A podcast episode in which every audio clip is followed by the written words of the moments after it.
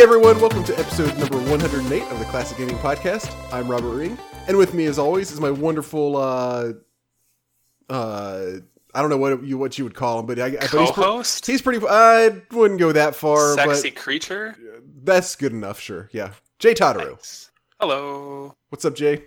hello. It's Friday, and And your keyboard's loud. you like that? I need to get a new keyboard. Actually, I uh, definitely this thing's starting to die, and I think StarCraft is part, partially to blame. My N key doesn't work that well anymore.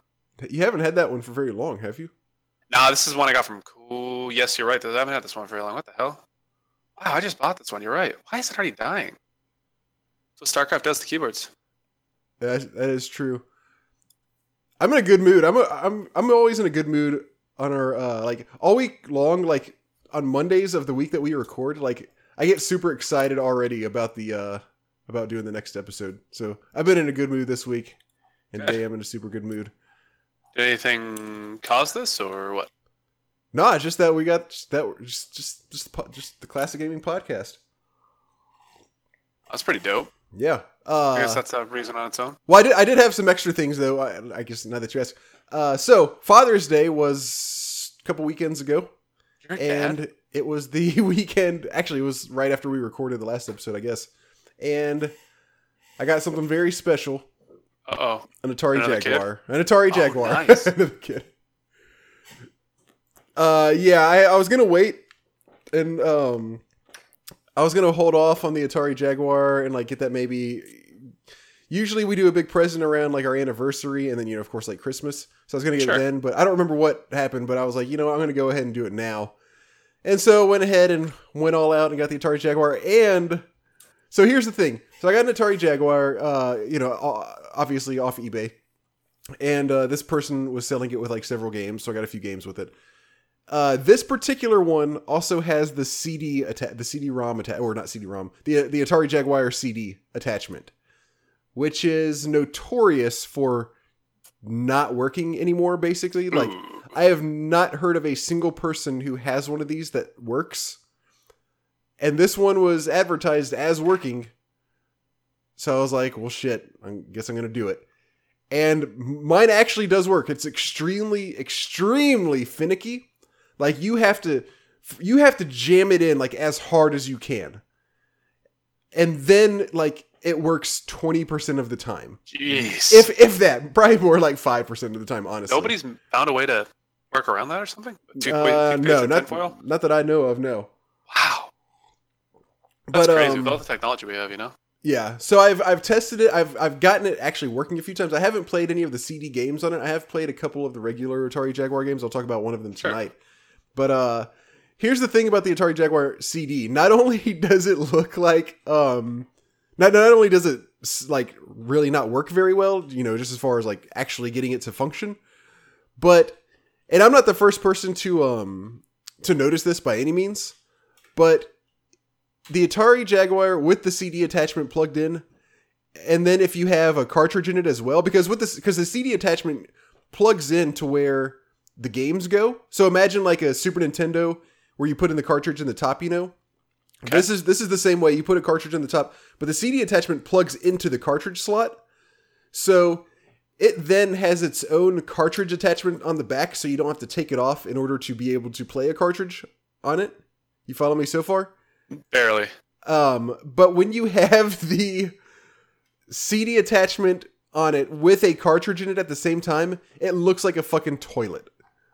I'm not joking. Let me. Uh, I, I- I've just pulled up an image. Jesus.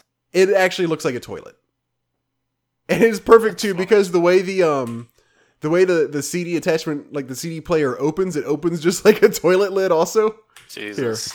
there's there's a picture. Loading, loading, loading. Oh, that does look good. Like, Jesus, that is awful. Yeah. So normally the cartridges go in like un- like right where the CD is plugged into, kind of like in the back of the main console.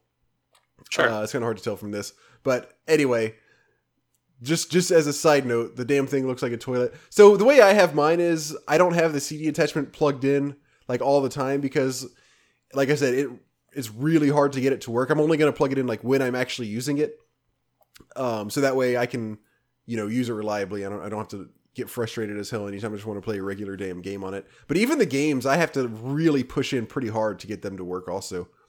But not as bad as the think- CD. Like I you have to jam the CD player in there so hard just to get it to again, just to have a chance of it working. What do you think the original owners did so that it's actually still working today? 'Cause it sounds like it's pretty uncommon based on what you're saying. Uh to keep it working? Yeah, I mean, it's that um, rare. I'm curious what they did. Yeah, I don't know. That's a good question. Maybe um interesting. I maybe that like who the person who had this one maybe they just got lucky, you know? Yeah, maybe. I'm not really sure. Or, or you know, it could it could also be that all of the people who have one that doesn't work, maybe theirs is just kind of like this one, and they think it doesn't work because they're just plugging it in, you know, like you would any device, and we're and trying to and trying to do it, and not like jamming it the fuck in there, like you know, because you wouldn't expect to have to do that. So so maybe this is just as reliable as the rest, but it just happens that that I that I you know expected it to work because because you know it said this works. I was like, okay, well I guess it you know obviously people on eBay might say that sometimes, but if it doesn't work, then I'm just going to return it and they're going to get you know I'm going to get my money back. So I was like, well you know there's a good ch- you know a fair chance at least that it works. So I really tried it a whole lot and noticed that if I just jam the shit out of it getting in there, then there's a chance that it'll work. Most people probably aren't going to give it that many tries. They're going to like plug it in without like you know just using all of their strength and it's not going to work. So they're going to say, oh, it's not working. So that that may be it also. So I got that. I got some games with it. It came with uh, a couple, a couple CD, a couple games for the CD-ROM, and then as far as the, uh, so it came with a game called Baldies, and and uh, Space Ace, which is kind of like a, uh, not a sequel to Dragon's Lair, but kind of like the same type of game as Dragon's Lair, but it takes it's like a sci-fi game. And then for the regular Atari Jaguar, it came with uh, Theme Park, Rayman. Oh no, I'm sorry, it didn't come with Rayman. I bought Rayman. Theme Park, uh, Checkered Flag, and uh, some some like Bruce Lee fighting game. And White Men Can't Jump. Oh yeah, that's right. so uh, Yeah. uh, we'll get to those eventually. And then I, like I said, I bought Rayman. So that's what I've got for the Atari Jaguar. I'm very excited about it because this is one of those consoles that obviously it's you know not great, but it's kind of we were sort of talking about deep dives last time. Like what what's a console that you would really like to deep dive into just you know for whatever reason. And I said NES, which I think is probably still my answer, but this is one that I've been interested in just kind of out of pure curiosity. Like I know it's hmm. not a great console. I don't expect Sure. to find you know a ton of great games for it, but this is one even out of the even you know I even had a lot of of the more kind of well I had several of the more rare consoles growing up even and this was not one of them. So maybe that's part of it. Like I've never played an Atari Jaguar. I just kind of want to see what it's all about, what the games are like and that kind of stuff. And then there are some good games you know with it. The boxes look cool and it's kind of a uh, it's kind of a unique little console. So so I've kind How of much time have you spent playing it so far? uh, I'd say maybe five hours, five or six hours. Oh, interesting. So far, what are your so- thoughts overall? So, like, what what games are really just catching you, and which ones are you just playing like once or twice? So so far, I've played uh, Rayman, and uh, what's the other one? I played Checkered Flag a little bit. is that a racing game? I would assume. That's a ra- yeah yeah that's a racing game, and I and, and I played a little bit of a few minutes of uh, the Bruce Lee game. That's mostly just like when I was testing it out, so I haven't really played that one yet. Primarily, it's been like ninety nine percent Rayman so far. I've just been focusing on that because so I'm gonna that's that's one of the ones that I'm gonna talk about today on the podcast.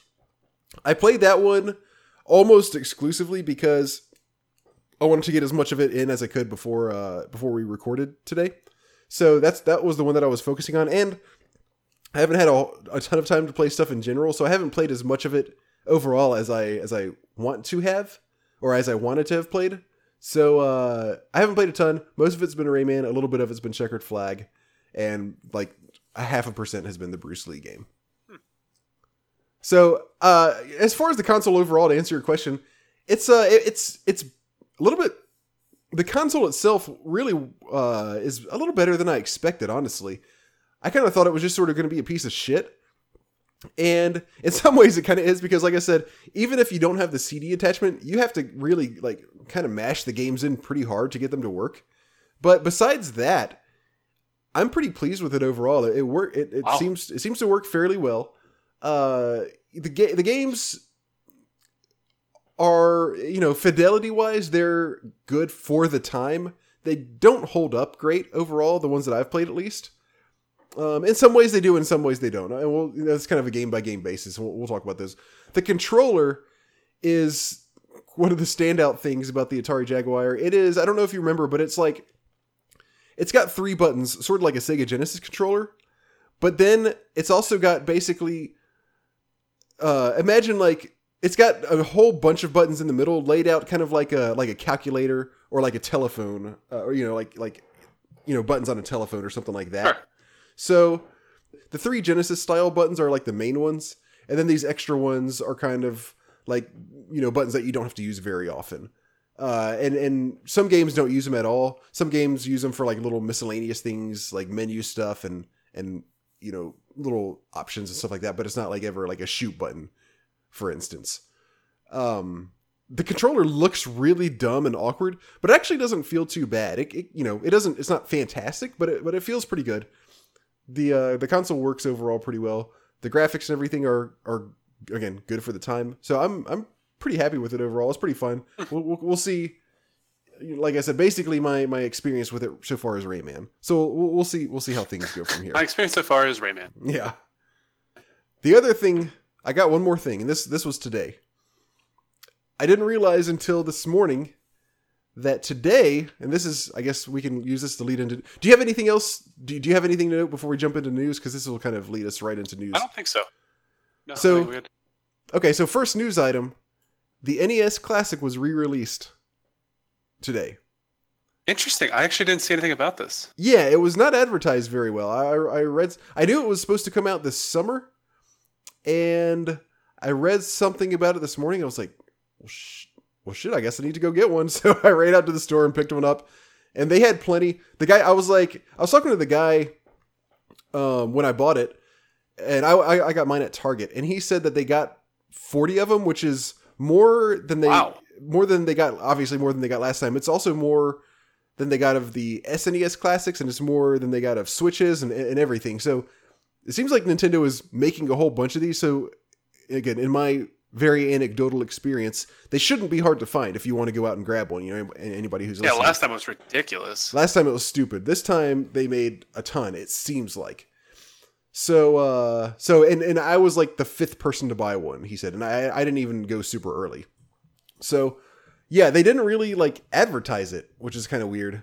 But they're out now, and I mean it's, and it's they're pretty cool. I bought I bought one and I played it a little bit this morning, and uh it's super awesome. You know, obviously everybody knows what it is by now. It's got a bunch of uh it's got 30 NES games loaded on it.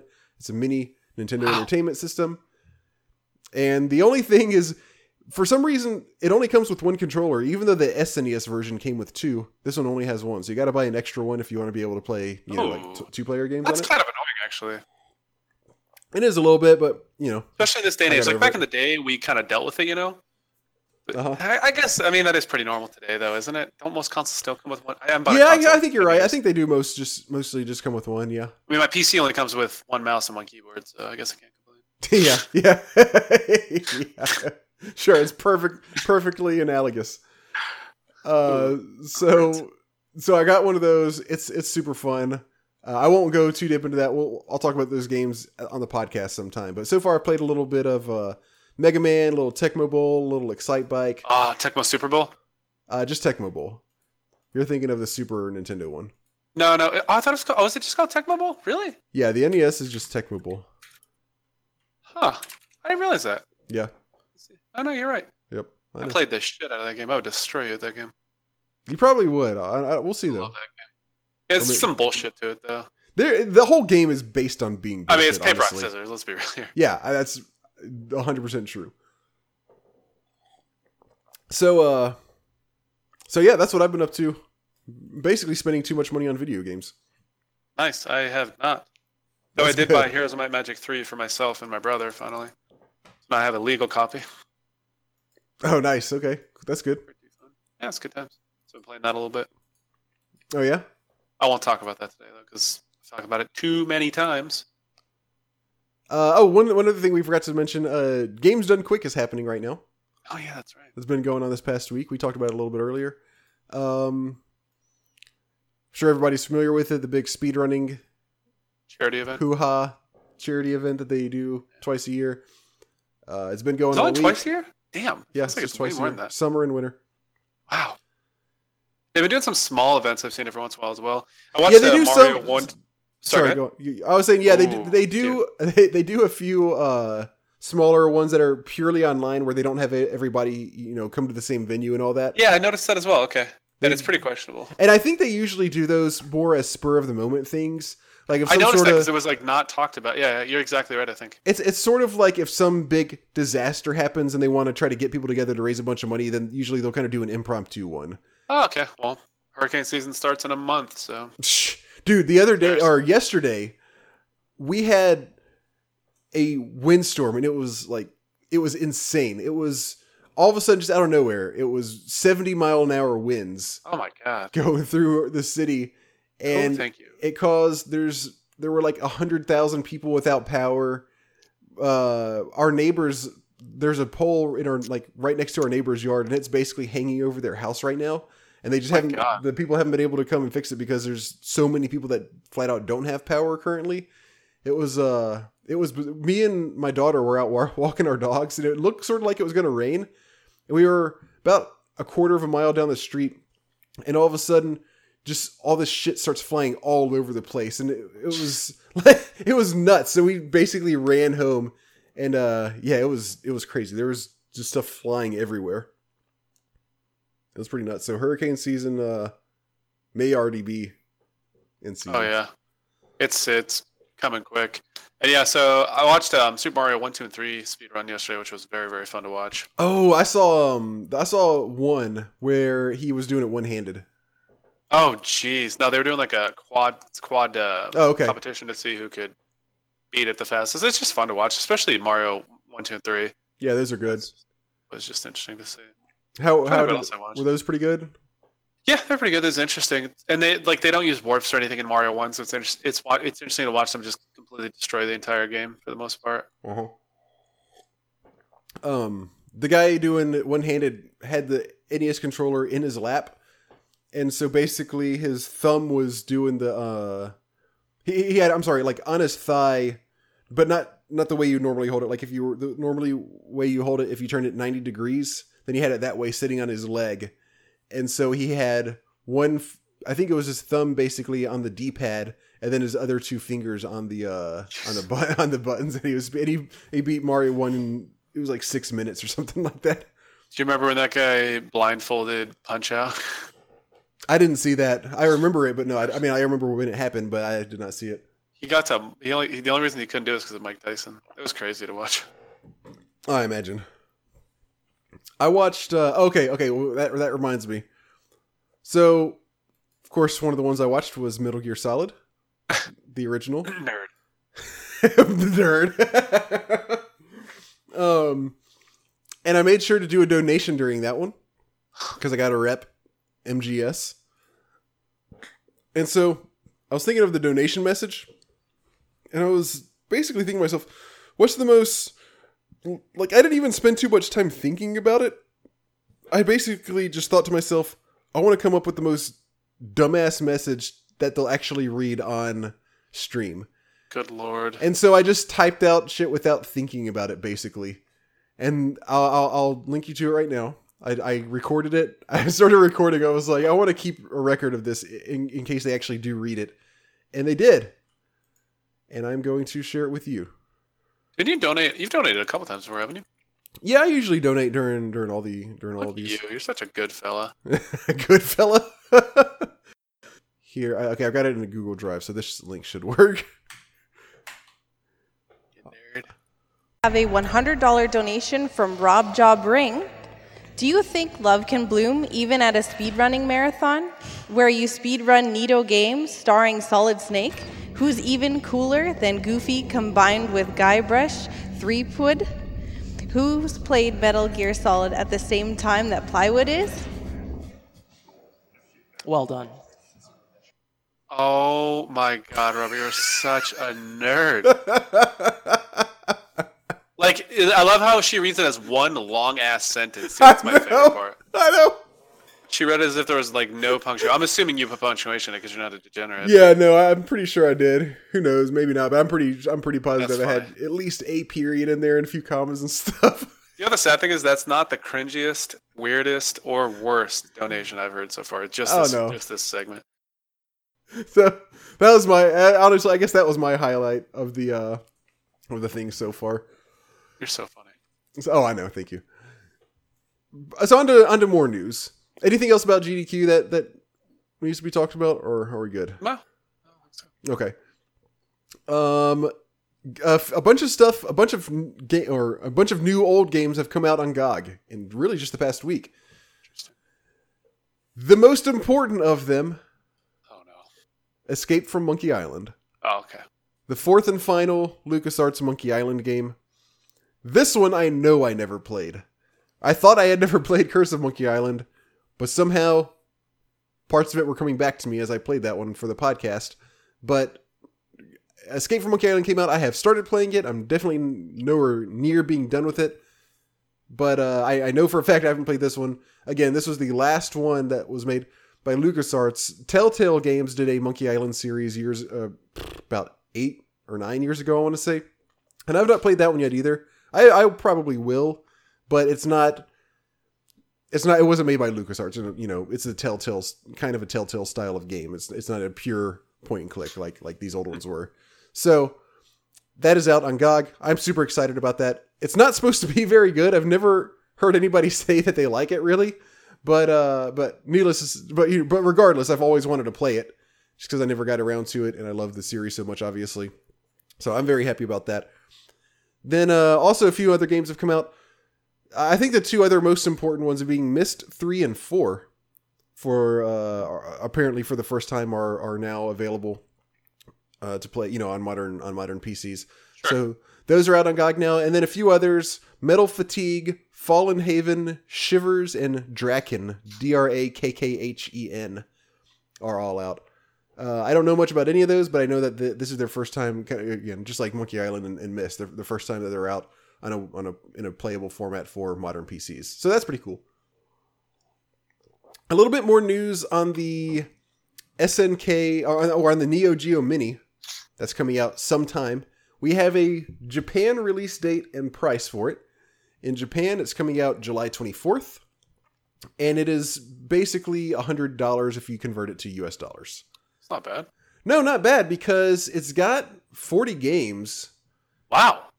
which yeah, which is a whole bunch, and uh, and especially considering how much it would cost to buy those games if you didn't have one of these, because Neo Geo games are fucking exp- expensive, and even when they originally came out, they were crazy, ridiculously stupid expensive. So this is a really pretty good deal. Um, they do have a list of the, or I don't know if there's a, a list per se of the games anywhere, but they have released a few basically trailers for the for the Neo Geo Mini that show all of the games that are, that are going to be on it, and it's basically all of the famous Neo Geo games: Smart. Samurai Shodown, Metal Slug, uh, King of Monsters, uh, a few other huge ones that I'm that I know I'm leaving out that I just can't think of right now. So it looks like I, I'm not a, a huge, you know, I'm not a Neo Geo expert or anything like that, but there there were no Neo Geo games that I could think of that are not on this. So it looks like it's going to be pretty awesome. You know, obviously we'll see if the hardware and everything is pretty good, and you know, make sure it's not like somehow the versions of the games are all screwed up or something like that. But everything looks super promising for this so far. So that's pretty cool. And uh let's see, is there anything else besides okay, so one more thing. The, the Atari VCS, you know, we've been talking about it a little bit. Yep. Um so right now where we stand on the Atari VCS is they have started so the VCS is the new Atari console they're coming out with supposed to come preloaded with something like a hundred uh, classic Atari games and uh, and then it's also going to be its own PC running on uh, or you know PC it's its own computer running on some sort of Linux and it, it can run some PC games and it's kind of all vague and nobody really knows exactly but that's what it is um it's on an Indiegogo. It's about to. In fact, I just pulled it up. It has four hours left. Somehow they've smashed their goal, even though this is going to be three hundred dollars, and all the details seem a little seem a little like a little vague. The register uh, which is like a news site, did a interview with them. They were somewhere during some event, and they went to uh, and Atari invited them. They they didn't have a booth or anything, but they invited them to basically they had a hotel room set up or something or a conference room or something to invite press to to come take a look at the Atari VCS. And so the, the register was one of the one of the press sites that that went to go view it and what they said was basically everything was not even a prototype, it was all just basically plastic models. So they had a plastic model of the Atari VCS that didn't do anything. They had a plastic controller that you couldn't even push the buttons on. They had this and that. And then what they also said was that the guy they talked to, who's the director of the project, basically didn't have any information to give them and he didn't know anything about it. Um, Sounds promising. yeah. And so they wrote up uh, an article about this saying, basically they asked him all these questions like yeah you know i'm not too sure about that and ah you know we're we're we're gonna see what happens and I basically didn't have a solid answer for just about anything that they asked him and so they posted this article saying that so somebody asked atari i think on atari's facebook page or something like that they said hey i just read this article it doesn't seem it made it seem like you guys really don't know what's going on with the atari vcs can you you know what, what's that all about this is atari's response we honestly uh, we honestly can't explain that article either. Our executive sat with that reporter for half an hour, and he wrote what he wanted instead of what was discussed with him. Sadly, there are even irresponsible trolls in professional positions, I guess. We clearly said that we were bringing engineering design models to GDC. Oh, okay, that's what it was at the Game Developer Conference. And lots of people clearly don't understand what that means. Hunks of plastic? Well, yeah, that's how you finalize the designs and confirm that you can get the look and feel you want for the finished products. Sad. So that was Atari's response to this whole thing. Yeah, it's not uh, very. It's not a very good response. That's not a very good response. Then the Register wrote up a second article where they have the audio of the interview confirming every single thing that they said in their in their in their original report on this. So when they so basically they said, yeah, we don't know why he wrote all that stuff. He wrote what he wanted to hear. They went back to every point in the article that they made and then brought up and then have a clip of the interview where they have the guy from Atari saying exactly what they said that he said. There's there's an entire article with like 10 audio clips confirming that what they wrote originally was in fact accurate.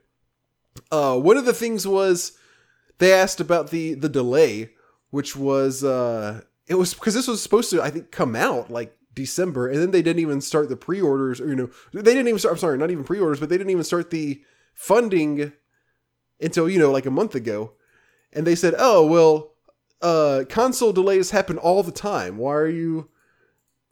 Why are you singling us out? And they basically said, no, they don't really happen all the time. And when they do, they they explain what happened and you guys haven't explained it and then they said something like basically they said it's just the same as you know sometimes when nasa launches a shuttle they have to they have to delay it. And this is exactly this is no different from that. That was atari's response to their to the console being delayed. And yeah and they have uh and they have audio clips of him saying every each and every one of these things. So i don't know why you would well you know who who nobody knows anything about what's going on right now. But it's really funny that they would try to call out the register and say, we don't know what they're talking about. We didn't say any of this when they knew that they were recorded during the entire damn interview. It really doesn't make Atari. It doesn't make Atari look too good. This is this is that time when you know people need to not support developers or, or producers Yeah. who do things like this. You know what I mean? Yeah, I agree. Uh, I was. so. It is really frustrating. Um, you know the Atari VCS, as you and I have discussed many times on this podcast, it doesn't seem they they haven't really communicated why we should spend three hundred dollars on this very well, and uh, and there have been kind of a few things about the project that have turned me off. Just like why would anybody want that? We we barely know what this is, but at the same time, I was always like, well, you know, if people want to fund this, if they want to find out, you know, go for it. But now it really, aside from just it being the details being vague, this kind of takes it to a whole nother level where it really seems like they have something to hide. You know? Yeah. So that was uh Ugh, I just I try not to be negative, but I feel like that stuff happens way more than it should. You know what I mean? Like it just yeah, I agree too. ah, it's so frustrating. Yep, it is. So that's where things go with Atari right now. this will be very interesting to see how it plays out. It's supposed to come out next summer, and uh, I have a feeling this is going to be a uh, a fun ride to keep track of. I was just reading Sony Sony is not going to allow crossplay for Fallout 76. Uh huh. Yeah, I heard about that. Jesus, like come on guys. Like what year is it? Like this is why whenever people are like, "Oh, this console's better than this console." I'm like, or I can just get a computer. like, you know what I mean? Like just port everything. Yep.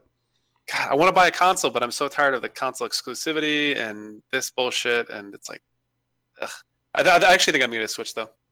Yeah, I was about to say, that's what I was, I was about to say. Just just get a Switch and, and don't yeah, that's it. that's where I think my head's at. I mean, between the Mario game that came out, and there's a couple of games that are coming out I saw in the future. That oh, the new Mario Party, which is great. It's going to be like the old, the good Oh ones, yeah, yeah. dog shit, most recent one. So I think I'm I'm going to get a switch here pretty quick. You can go for it. Yeah, I think so. Uh, I'm got a few more financial goals on it, and then I think I'll do so. You're gonna get Octopath Traveler? I don't know what that is. Oh, you don't know Octo? Oh, okay. I think it's an RPG. It looks. It Okay. really looks. I think you're gonna. It looks like a type of RPG that you would like. Okay, And I'm pretty sure it's made by Square. interesting. I haven't heard of it. I'll take a look at it. Yeah, I pulled it up. It's Octopath Traveler. It, it- the graphics look really cool too. Cool. Uh, that's all I got for news. So let's talk about games.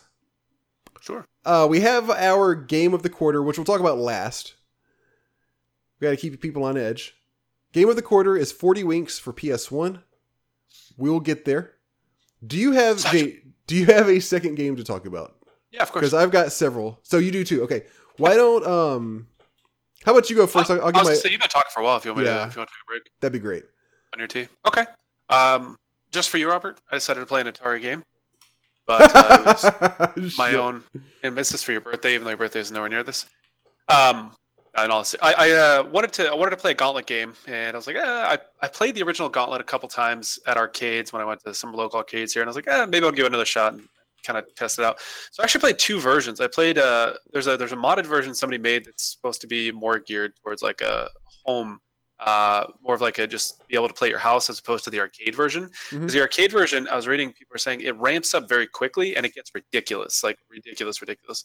Um, where the because they're, they're they're trying to force you to die, right, and to spend more money on on tokens. Oh sure, yeah. So somebody created a, a less ridiculous version. So this came out in 1985. Um, I don't know when when this version that, that I've been playing. I, I tried the arcade version arcade version for a little bit, but like I said, it, it just it gets ridiculous. So so Gauntlet, obviously, you know everybody's seen the ones for 64. Uh, this is it's a very similar idea. You basically pick. I originally I was like, oh, there's only two champions. You can only pick between the warrior and the wizard because I scrolled up and down. Rope.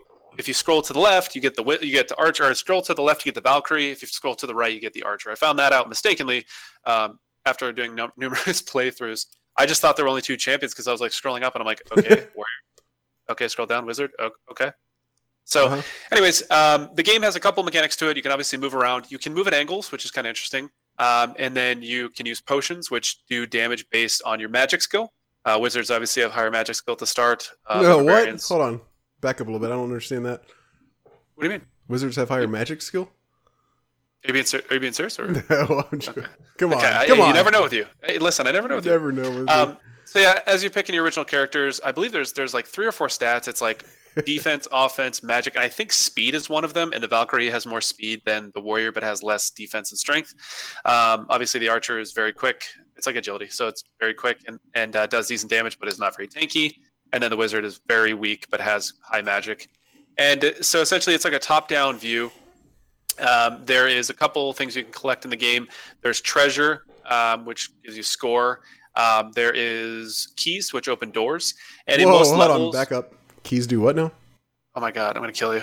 Um, so the keys open doors, but there's only a limited number of keys, and there's more doors than keys. So they try to trick you into getting yourself into a dead end.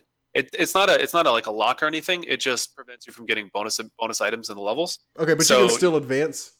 Yes, you can usually. I haven't reached a point where I've gotten to a. a I believe you can get to a lock state. I don't, I don't know for sure, but I haven't run into one because I've been Okay. very smart about it. I'll usually like scout around every direction before I waste a key, or I will only open a door if there's another key in the room. So being kind of smart about it. But Mhm. I would not be surprised if you could get a lock state just because you know. Um, so the general idea of the game is you, it's a button smasher, just like the the newer Gauntlet type games. Um, you have an attack ability that uh, every time you swing fires off a um, a missile type. So like the warrior throws an axe, the archer shoots a bow, um, and so on and so forth. And there are enemies. Most enemies have one health, some have two, and then they spawn from these little piles. And if you hit the piles, sometimes they have one health, sometimes they have two health. Now, this is the part that really confused and frustrated me for the first little bit. They spawn faster than you can kill them a lot of times. So even in the early levels, so like let's say you're there, let's say there's four quadrants, right? Because the first level is very simple. It's just like a, you start in the top left quadrant, very open, and then mobs just kind of start spawning below you, like directly below you. But then to the right, there's a room which is walled out, so you can't get in there. You have to go all the way around to get in there. But there's a there's a spawn point that is producing minions as you're walking your way there, your way there. There's also one at the bottom right, which is also producing units. And I don't believe they spawn when they're off screen, but when you're trying to advance a level, you have to clean up the mobs where you're currently at. Mhm. And sometimes those hatcheries will sit on your screen, but you can't get to them. So they're just producing minions. And it gets ridiculous. Like there there are times I was getting to where there's like 50 or 60 mobs on the screen. You don't have AoE other than magic, which you need to save your magic for, you know, very serious situations.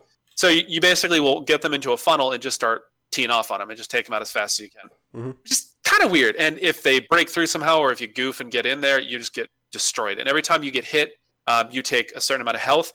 You also um, hit them back. So if they if they're a two health minion and they hit you, they take one damage, and you take you know eight damage or something, right? And then if they only have one health, then they just die. Um, you start at like a thousand health ish or so, and you lose one health every second because again, it's an arcade style game, so you know they're trying to limit your play. Mhm. Um, you can have, you, you can find food on the ground, which gives you like a hundred. Anywhere, I- I've only seen like a hundred health so far from it, and then so you just kind of progress through the levels. And there are certain areas where you can get ports where you can like if you clear the level and you know find a bunch of extra keys and clear a bunch of extra rooms, you may find a warp that'll get you like level four, level eight. And at first I was like, oh cool, that's kind of nice. I'll kind of skip the early levels. No, you don't really want to. It gets really hard really fast. And the mobs Hmm. start to hit very hard. And the weird thing is the mobs can hit through walls, yet you can't. And imagine, you know, like Zelda, uh, it's almost like the first Zelda. You know, like the castles where you have those, there's blocks randomly placed in the room and you Yeah, can use yeah. them to LOS. It's like that, but imagine the mobs are firing through it. and they do good damage and they have pretty good accuracy. and they you can't fire, fast. through it. Nope, can't fire through it. And the craziest part is a lot of times, especially at one of the levels, I got to like the tenth level a couple times, and it's it just gets ridiculous. Like it's just the mobs spawn so fast, and they're hitting you through the wall, and you're trying to run, but you're getting hit, and you're bleeding out over time because it's an arcade style. It just gets crazy. And so I tried a bunch of different heroes, and, and I've had the most luck with the archer so far, just because they're really he's really, or I I think it's a he. Uh, he is very fast and and you know can clear up mobs very quickly, so that you can actually destroy the hatcheries. But the game overall is just it's kind of frustrating because, like I said, you get to the point where there's so many mobs on the screen, but you can't deal with them because you only have very limited AOE in the game. So I was like, eh, this is all right. And I, you know, I played it. I would get as far as I can. I die, take a break, come back, do it again, and it's just like this is kind of fun. But the redeeming quality is the music. The music is crazy good. It's it's very very good. It's it's a similar tone to Final Fantasy One. That's the that's the comparison. I kept finding similarities between this and Final Fantasy One. And I don't know if you remember, Final Fantasy One has some really great music. The intro music's really good. The first cutscene of the game is really good. The battle it. music's good. Oh, it's, it's just really, really good. But you know, it's it's an NES game, and this is an Atari game. It's it's just it's bizarre how good they did with a music score with such simple tools. Um, the sound effects are not good. It's it's kind of obnoxious at times because Oh yeah. it gets very repetitive, and when you're spamming abilities, you're like, oh, please stop. It's just it's so obnoxious. Also, every time you start the game over, there's like this slight tutorial thing where every time you, every time you do something for the first time, like you hit an enemy, you kill an enemy, you pick up treasure, you get a key, you get hit, et cetera, et cetera. It pops up a little pop up to tell you what happened for like three seconds. so it's like it's you like- got hit. You got a Good lord. key. Yeah, you took eight damage. You picked up a key. Keys are used for doors. You took three damage. You killed a mob. You got gold. You killed a Uh. hatchery. You finished the level. Yeah, like it's just it's just obnoxious. But all in all, this game's pretty. This game's all right. I I do think this game would be exceptionally more fun if I was playing with more people, because it is up to four player, which is pretty impressive. Were you just the playing time. by yourself? I have no friends, Robert. All my Okay. friends are dead. That's what I thought. Um, but the one thing I would say would be very frustrating is you could easily cut people off like you did in the newer gauntlets, where they can't progress because you have them boxed into a corner because the camera's locked on. You know, oh right, yeah. Yeah, so that could get very irritating. I think this would take a lot of coordination, and again, it's you know it's an Atari game, so it's controls are not perfect, but you can walk at an angle, which is kind of nice. I was very impressed by that. Um, Oh, you gives can? you a That's huge advantage. Yeah. Yeah, a huge advantage. But it, it's a pretty fun game. Um, I would definitely like to play it, try it with other people. Maybe next time we group up and we go to an arcade, we can check it out. But I don't know. It, it's interesting to see the roots of what uh, what this game became. It is crazy because it literally is like, okay, we have this game and here's the style. Here it is for 64. Better graphics, some slight changes, but it's still the the true essence of this game. So it was the 64 version that you played, the Nintendo 64. no, this was the Atari version. I played the arcade Atari. Wait, what did you say? 64.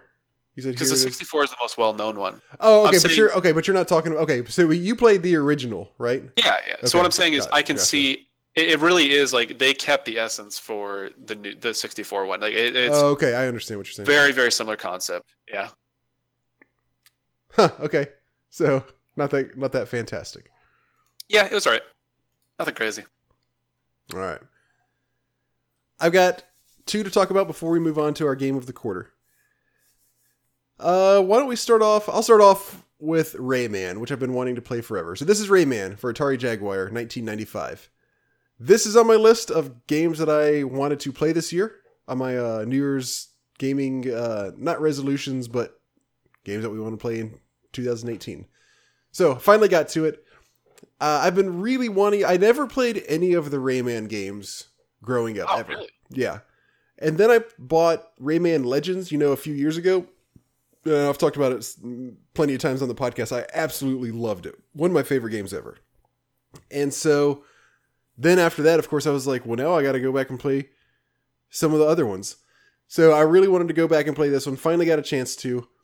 And it's good for the time and it doesn't hold up very well. So it is a 2D platformer. That's what all the Rayman games are. And basically it's it's basically just you trying to get from, you know, to, to the end of the level. There are there is a quite a bit of collectible well, I guess not not not a ton. There's a little bit of collectible stuff, but it's it's not really vital. You're supposed to be finding these little guys in cages throughout throughout each level. And there's I believe seven I want to say seven of them per level. I might be a little bit off on that. Jeez. And usually, there were some levels where I didn't find any. Usually, I would find like two. Um, and then there were some where I'd find more, of course. But a lot of them were pretty hidden. And I kind of got the sense that it's sort of. It's sort of uh, Donkey Kong Country style, where you have to do stupid shit to find the ones where you know it's like, oh, you People gotta, rude to Donkey Kong Country. How dare you? you know, where it's got like you got to fall off this Yeah, ledge, and then you just die if there's not something hidden there Yeah.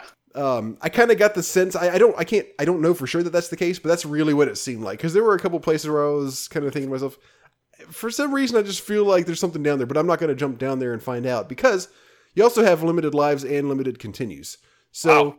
You can't just you know toss away your lives checking on stuff like that. And I really didn't want to have to start over or anything like that. I'm not 100% sure if you have to start all the way over when you lose all your continues, but I just assume that you do. So I've, I've been really careful on my lives and even kind of restarting the game. You know, if, if I if I'm playing a level and lose a life, then instead of just moving on, I, I've I've been starting all you know turning it off and on so that I don't waste that life because you know they're limited. So some of that's a little bit weird, but you don't have to collect all these guys to to finish the level. It's just kind of like, oh, you you, should save them, you know, when you get a chance to. So it's not it doesn't really affect anything if you don't. So that's good. And then besides that, there's just little blue things which are basically the equivalent of Mario coins. And I, I think if you get a hundred, then you get a new uh, you get an extra life, and you know basic kind of platforming type stuff. You do have an attack. You can punch people and that's that's basically it. If- aside from that, it's you jumping around, landing on stuff, dodging enemies, punching bad This is a guys. collectathon. Was it a collectathon like the 64 one?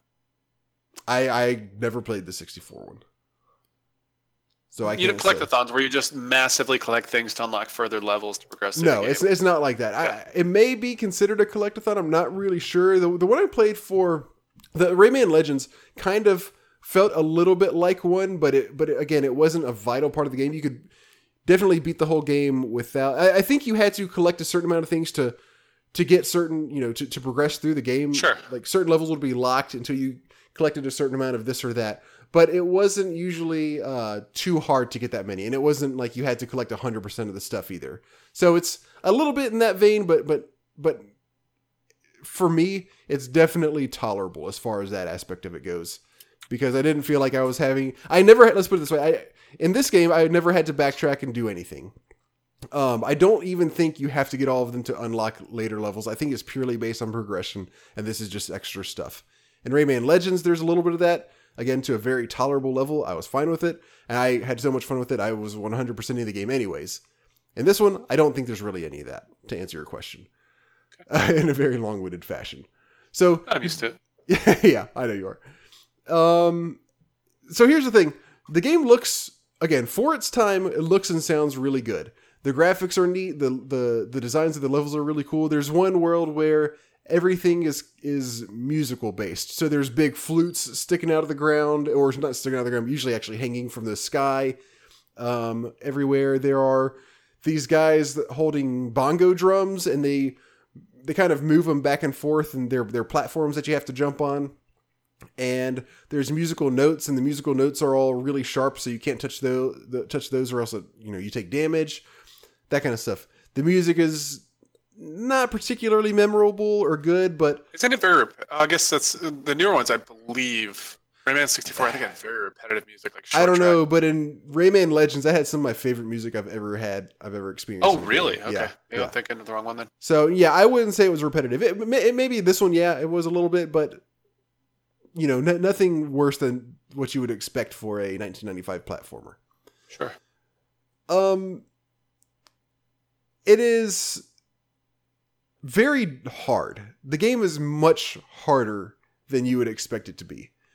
Um, and it's not that it's eh, what makes it bad is it's not hard in an interesting way. It's not it's not challenging and yeah, that's a good way to put it. It's the word that I love to hear. Yeah, it's not It's just difficult to be difficult. It's just difficult. Exactly. It's just difficult Yeah. to be difficult.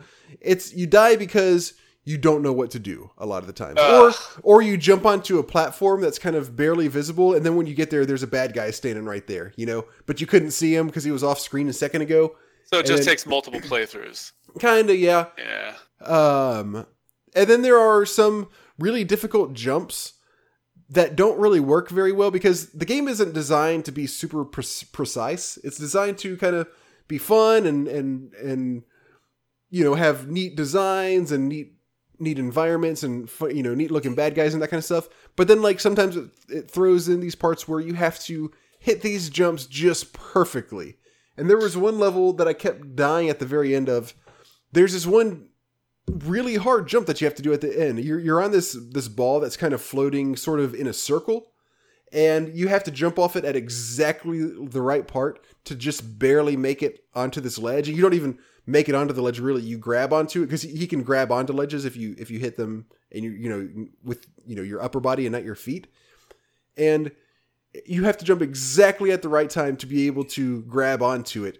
And it took me 10 tries, probably maybe six or seven tries, just getting to the end of this level over and over again and trying to make this jump perfect. Because if you miss the jump, you automatically die because you fall into a pit.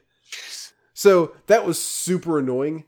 Um, especially since I'm trying to conserve lives because you have limited lives, limited continues. So I'd reset the game, t- start the level over, try it again, uh, and miss it again, start over. Finally, I got it. And then the next level was just as bad, if not worse. And that was ultimately where I where I stopped playing. This was probably I don't remember exactly, roughly six or seven levels into the game, maybe. Um, this this the next level after that, it's in this same musical world again, and at the very end, I still don't know what it what I'm supposed to do. There are cymbals, you know, like the like clashy like drum, you know, like cymbals that you bang together, but they're they're horizontal, and there's one on top and one on bottom, and so it, they look like they're going to smash onto each other. So I jumped on top of the top one so I couldn't get smashed in between them, you know? And then went to the very edge and there's nothing there but open space. So I just jumped as far as I could and you have this helicopter thing you can do with your hair that makes you float and you can Oh yeah, that's you right. go a little bit farther. and I used that and it went as far as I could, and just nothing. I fell into a pit and died. And I was like, well, I guess I got to get in between them, maybe. So I played the level over. I jumped in between them, and they uh, they smashed me, and I took damage, but I wasn't dead yet. And I noticed, like, I don't know if I had to do something to get them to move, but sometimes sometimes the cymbals would kind of move to the right a little bit, so they're basically a moving platform. But they still smash together on each other. So I have no clue what I'm supposed to do because it seems like I'm supposed to get on them and let them carry me somewhere. But at the same time, they're they're slamming down on me, and there's no way to avoid it. So I just don't know what I'm supposed to do. So it's stuff like that. That's just stupid. It's it doesn't require skill. It requires you to basically figure out some arbitrary thing that's going on. You know. So that was kind of annoying. Um, and just overall, the levels. Not all of them were super hard, but they, there were some pretty tough levels, and it, they, they're kind of sneaky sometimes. They'll be fairly easy for a while, and then just throw something at you that you're really not expecting. That the level doesn't like kind of prepare you for in any way. And so, uh, yeah, I can't say that I really enjoyed this that much. I played it a good bit, and I don't know. I have really no idea what percentage, how, how far I got through the game percentage wise, but uh, I can I can appreciate it for. I can I can tell by looking at it and listening to it. This is n- a nice presentation for the time, but gameplay wise, it's really lacking quite a bit. I think. So I was a little bit disappointed by that because I loved Rayman Legends so much. I wanted to go back to this one and love it. You know, I didn't think I'd love it as much, but I was like, well, I'm gonna really like this game probably because it's Rayman and I see what they're doing with it, and I really like that one. But no, it's it's just not that good anymore. The second game I played, this will go a lot quicker because you've talked about it and you know a lot more than I have, and you probably talked about it in much more detail than I can. Age of Empires 2. Oh, what a great game. This is a strategy, or uh, strat- almost a strategy RTS. This is a RTS real time strategy game, PC, 1999. This game is very good. It's Yes. a it's a historical RTS. Um, really, overall in quality, I feel pretty comparable to most of the other good real time strategy games. When you think of stuff like StarCraft or Warcraft or uh, or Red Alert, It's definitely comparable. Uh, I wouldn't Yeah. put Red Alert in that category personally, but no, I, I, th- I, I think Red Alert is a good game. I don't think it's at the caliber of Age of Empires, of StarCraft, of Warcraft. You know, I don't, I, I don't, I don't either. But, but Yeah. just kind of that same general. Yeah, okay, I agree with that. Out of those, is probably the least. I, I would say it's comparable, maybe still. Um, but regardless, it's of that caliber. It's a very good real time strategy game. So you have base building, you have resource harvesting, you are building up your base, you're producing units, you're advancing your technology. Uh, typically, it seems well. Tell me if this is the way people normally do. You normally play with multiple teams on a map, or do you usually do one v one? Because I only played against the AI. I didn't play It, any. it really depends. Depends what you want to do. Um, I've done both. okay, So, but uh, generally, I- when I play with people, I just do the the group two v two. okay. I played um a couple just Who'd purely you play? against. I have some decent strategies in that game, actually. I don't even remember Okay. because this was because I've been holding on to this one because it was like two months ago when I played this. I just hadn't had a chance to talk about it yet. I don't remember what what. Um, You know what your fa- your castle So- unit was? Your castle. There, there's there's some variances based on which um is it countries? I think it's which country you play, basically which country, which culture. which culture. Yeah, Um, and then So so you so let me just back up a little bit. Anybody listening? So the I guess one of the main things that sets it apart from a lot of the other RTSs is, of course, it's historical based. Um, but also you advance through different eras basically while you're playing Yeah. the game. So and it's kind of um, it's kind of just another another version of of technology or kind Absolutely. of another Yeah. Layer like of technology. StarCraft. Yeah, exactly. You get a lair, you get a hive. In that game, you start in the feudal, then you go to the. I don't even remember. I know the, la- the last age is oof, this. There's castle age. There's feudal. I can There's four, picture right? Four total. There's four. Oh, what is it? It's Is, castle. is one of them Bronze Age? No, No. feudal is the earliest one. You go into. Oh man, it's gonna drive me nuts. I want to know. The, oh, you start in the dark, then you go to feudal. Oh, Dark Feudal. Okay, yeah, yeah. Then you go castle, and then imperial. Imperial's the last one. Okay. So, Yeah. um, and so it's kind of like you unlock as you progress in technology as you're researching technology then you get certain buildings and stuff and it's, and it's like okay now you can it says basically okay now you can advance to the the feudal age or whatever and you Yep. click a button to advance to the feudal age it basically upgrades all your a ton stuff of resources too. Oh my god, it's a ton of resources. yeah it costs a ton of resources upgrades all your stuff makes your units and your buildings look different but they're also stronger and everything They look way better, don't they? It's it's so Yeah, and they look way- a- yeah they do I love that mechanic. I really do. I think it's a super cool mechanic. I think it's pretty cool too. Yeah, I, I I love the way that they change not only just in their stats but the visual design of all of them. I do think that's pretty cool. Um, there is uh there's there is more resource gathering in this game than in a lot of other RTSs, especially in terms of how of the how many different types of resources you have to gather: food, wood, stone, and gold. Usually, there's two resources in a game like this that you have to gather. Um, you have to have, you know, and everything costs a certain amount of several different things. Most of them cost some gold and something else. So buildings, Some food, gold and food are the two. gold, big and ones. food are the big ones. Okay. Yeah, I would say stone is the least useful one. So usually, primarily buildings require lumber and gold, and then Uh-huh. infantry require gold and food. Okay. That's usually how it goes with it. and and usually the gold and stone are found in not very large deposits but they're all Yeah. throughout the map so you you have to do a lot of kind of not expansion in the sense that you're building a whole base but kind of pseudo expand like mini expansion in the sense that you you have to build a gold mine over in this place to be able to mine gold from this That's you great. know That's a great way to put it. Yeah. gold mine yeah and so those are kind of spread throughout the map and they deplete not super fast but fairly quickly so you can't just sit on one forever um and then for food you can you can hunt but you can also start building farms, which are yeah. more kind of a permanent supply of food Uh, hunting is usually early game, yeah and then you go into farms or fishing. Fish, uh, fishing through boats is really powerful too because you can build uh, fish farms. They're very, oh very right right right yeah yeah um, I played the shit. Like I love that game. Yeah, the what, what what am I? So it's a good game. You know, to me, mechanic wise, it, it it doesn't have a whole lot that's really different from any other RTS. It's really the main things that stand out are, I guess, really just the things I've said so far. The multiple different types of resources, and then advancing through the different ages.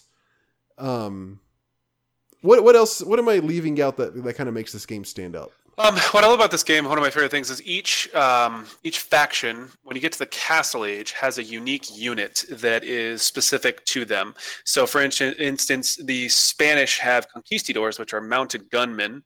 Um, there's a race that has uh, Huskarls, which are these um, very barbaric-looking uh, gentlemen with usually an axe and a shield. There's just such a variety of them. There's there's a I think it's the British have longbowmen, which are unbelievably disgusting. It's one of my favorite builds. And it, it's just it's so fun because you're like, oh, I want to play this race. Oh, I'm gonna play the Japanese. I'm gonna get samurais. And so you just like, kind of build your way up there. Then you start getting samurais. You're just like, this is kick ass. And you start getting upgrades for them. And Then you get super. You get there's a tier two you get uh, of your specialty unit, and it's just like, oh, it- it's just so cool. I love that, that's like my favorite thing about that game is that exact. Okay, cool. So yeah, so I'm not really missing anything. No, Um, no, not really. Not that I can think of. So I I had a good time with this game, but it's not a game that I would return to and play a whole bunch. Uh, I think a lot of that's probably because I never I didn't play it when it originally came out, so I don't have you know super fond memories of it or anything like that, like like you do. Um, yeah, I, I- just think it's a good RTS. Like I go back and play Brood War. I go back and, and play Command and Conquer every once in a while. I, I go back and play this game a lot. I just think it's a it's a good RTS. It's a well-rounded RTS, and that's, that's why people still play it today. yeah, I think that's a really good way of describing it. It's just a really well-rounded RTS with with you know as as we've pointed out, so several unique things. For me, if I want to play an RTS, I'll probably go back to something like Warcraft 3 or StarCraft or maybe even Red Alert because it's been so long since I played that. But you know, stuff like that. I don't see myself returning to this one very much. Um, but I but I definitely as I was playing it, I was again that same exact feeling. This is just a really really well-rounded game and it's fun and it and it's well balanced. It's got some cool I will say the mechanics and it campaign is not good. I know some people really rave about the campaign in this game because you kind of go through history and you get to do the different. There's like historical campaigns you get to do. Uh-huh. I find it obnoxiously boring. It it's it it completely removes me from the RTS element. In a lot of levels, you don't have bases; you just have units. And Oh, micro really? is not very intricate in that game. It is, but it isn't. Like StarCraft, you know, micro is very intricate. Brood Broodor, micro is very intricate. in this game, I feel like it's kind of lackluster. Like it's just there's some things you can do, but I just don't feel like you have as much control during. I, I don't feel like the micro is as critical as it is in other RTSs. Interesting. Could just be me. I may not be very good at the game, but that's just kind of my opinion. Okay, cool. That's good. Yeah, I, I didn't play the campaign, so I, so that's Yeah, that's good to hear. Um, I, I pretty much st- stuck with skirmish, and I do like how the skirmish maps. It's it's either correct me if I'm wrong, but either you pick a an actual historical map, or it just Yeah. random, or it just randomly generates a map. Yeah, you can randomly generate them. I, I, I like some of the um, historical ones, but like the archipelago, however you say, is that how you say it? Uh, archipelago. The ones that are like islands. I freaking hate island maps in that game. Uh, I hate island maps in basically any RTS. Yeah, most RTSs, I just cannot stand island maps. Like boat micro has just never been done well. Like it's just. I hate boat micro. Uh, yeah, I can definitely see that. I didn't. I didn't play any. I don't think the maps I played really had any water, so I didn't pretty. I didn't use. Yeah. I think there was one that I played that had water, but I couldn't think of another RTS, at least from from this era that that uses randomly generated. Not from that era. Not that I could think of. No, but more like more recently, like I think of like Civilization, which Civilization does an okay job with. with Yeah, that's a little bit different because it's that I I think it's since that's not that's not an RTS, so I don't know. There's something that seems. I guess that's true. I guess it isn't. I mean, yeah, you're right. It's not. Yeah, it's not. part of the point and part of the point of civilization is is sort of it has to be randomized because a big point of the game is discovering where everything is around you what everything what resources are nearby what civil what other civilizations might be nearby and that kind of stuff It's true. um, and that's that's never really been a big part of of RTSs so that was kind of cool. very I, I thought that was kind of neat so there are my two games it's time to move on to our game of the quarter our first ever Yes. game of the quarter Yes, it is. 40 Winks came out for the PlayStation in 1999. Uh, this was basically this was randomly selected for our first ever game of the quarter. If anybody is just listening to, for the to this podcast for the first time ever, what we are doing with the game of the quarter is uh, since Jay and I always play different games, we thought it would be nice to every once in a while have a thing where we both play the same game, and also uh, anybody, any listener who wants to play it, also also plays it and then writes in their thoughts about the game as well. So we can kind of have one game that everybody plays. We can kind of see, we can kind of c- compare all of our thoughts about it. So this is our first one, and now is the day where we're going to be talking about it. Uh, well, how about I'll start off and kind of give the background, and then I'll let you talk about the gameplay a little bit. Does that sound good to you, Jay? Sure. All right. So um, this is a it's a 3D. yeah, okay, yeah. It's a 3D platformer. It is a little bit of it is a I would consider this is a very much so collectathon. um the but the cover of the game says move over Mario uh as Christ, I didn't know that.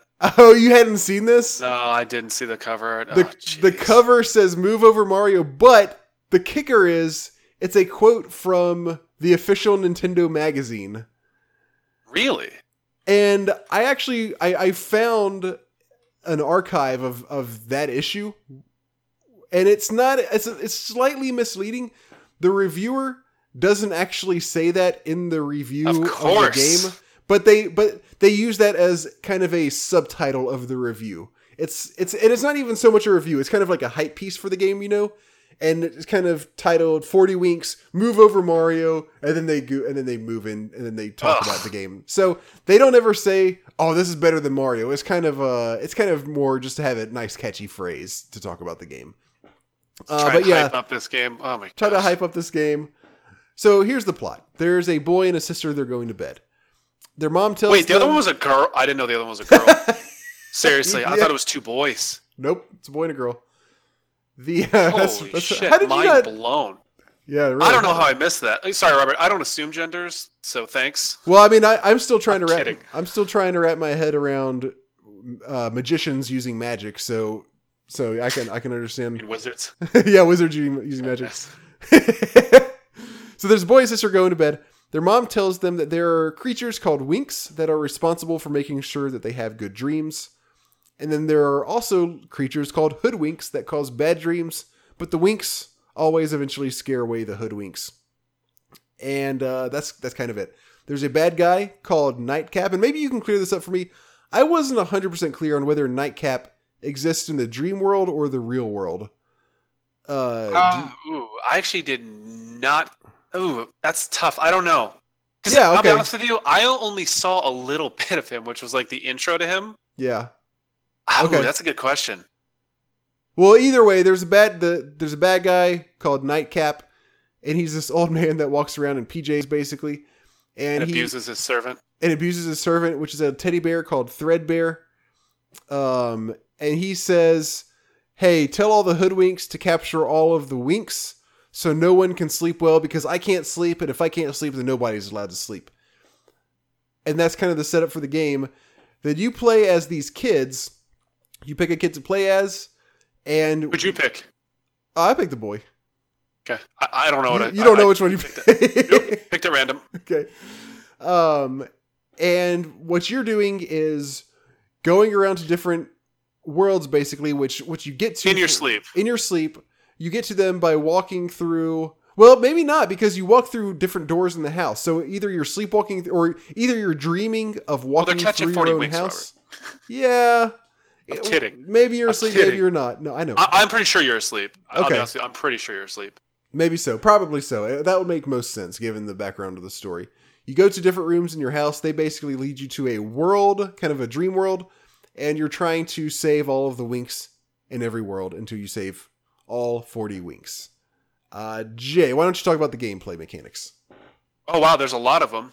Um, so I'm gonna give a little bit of background on this game because I, I did some research because like man, this game is really simple. Like it, that's like the, the best word I can use to describe it. Okay. So I was reading about it more and more.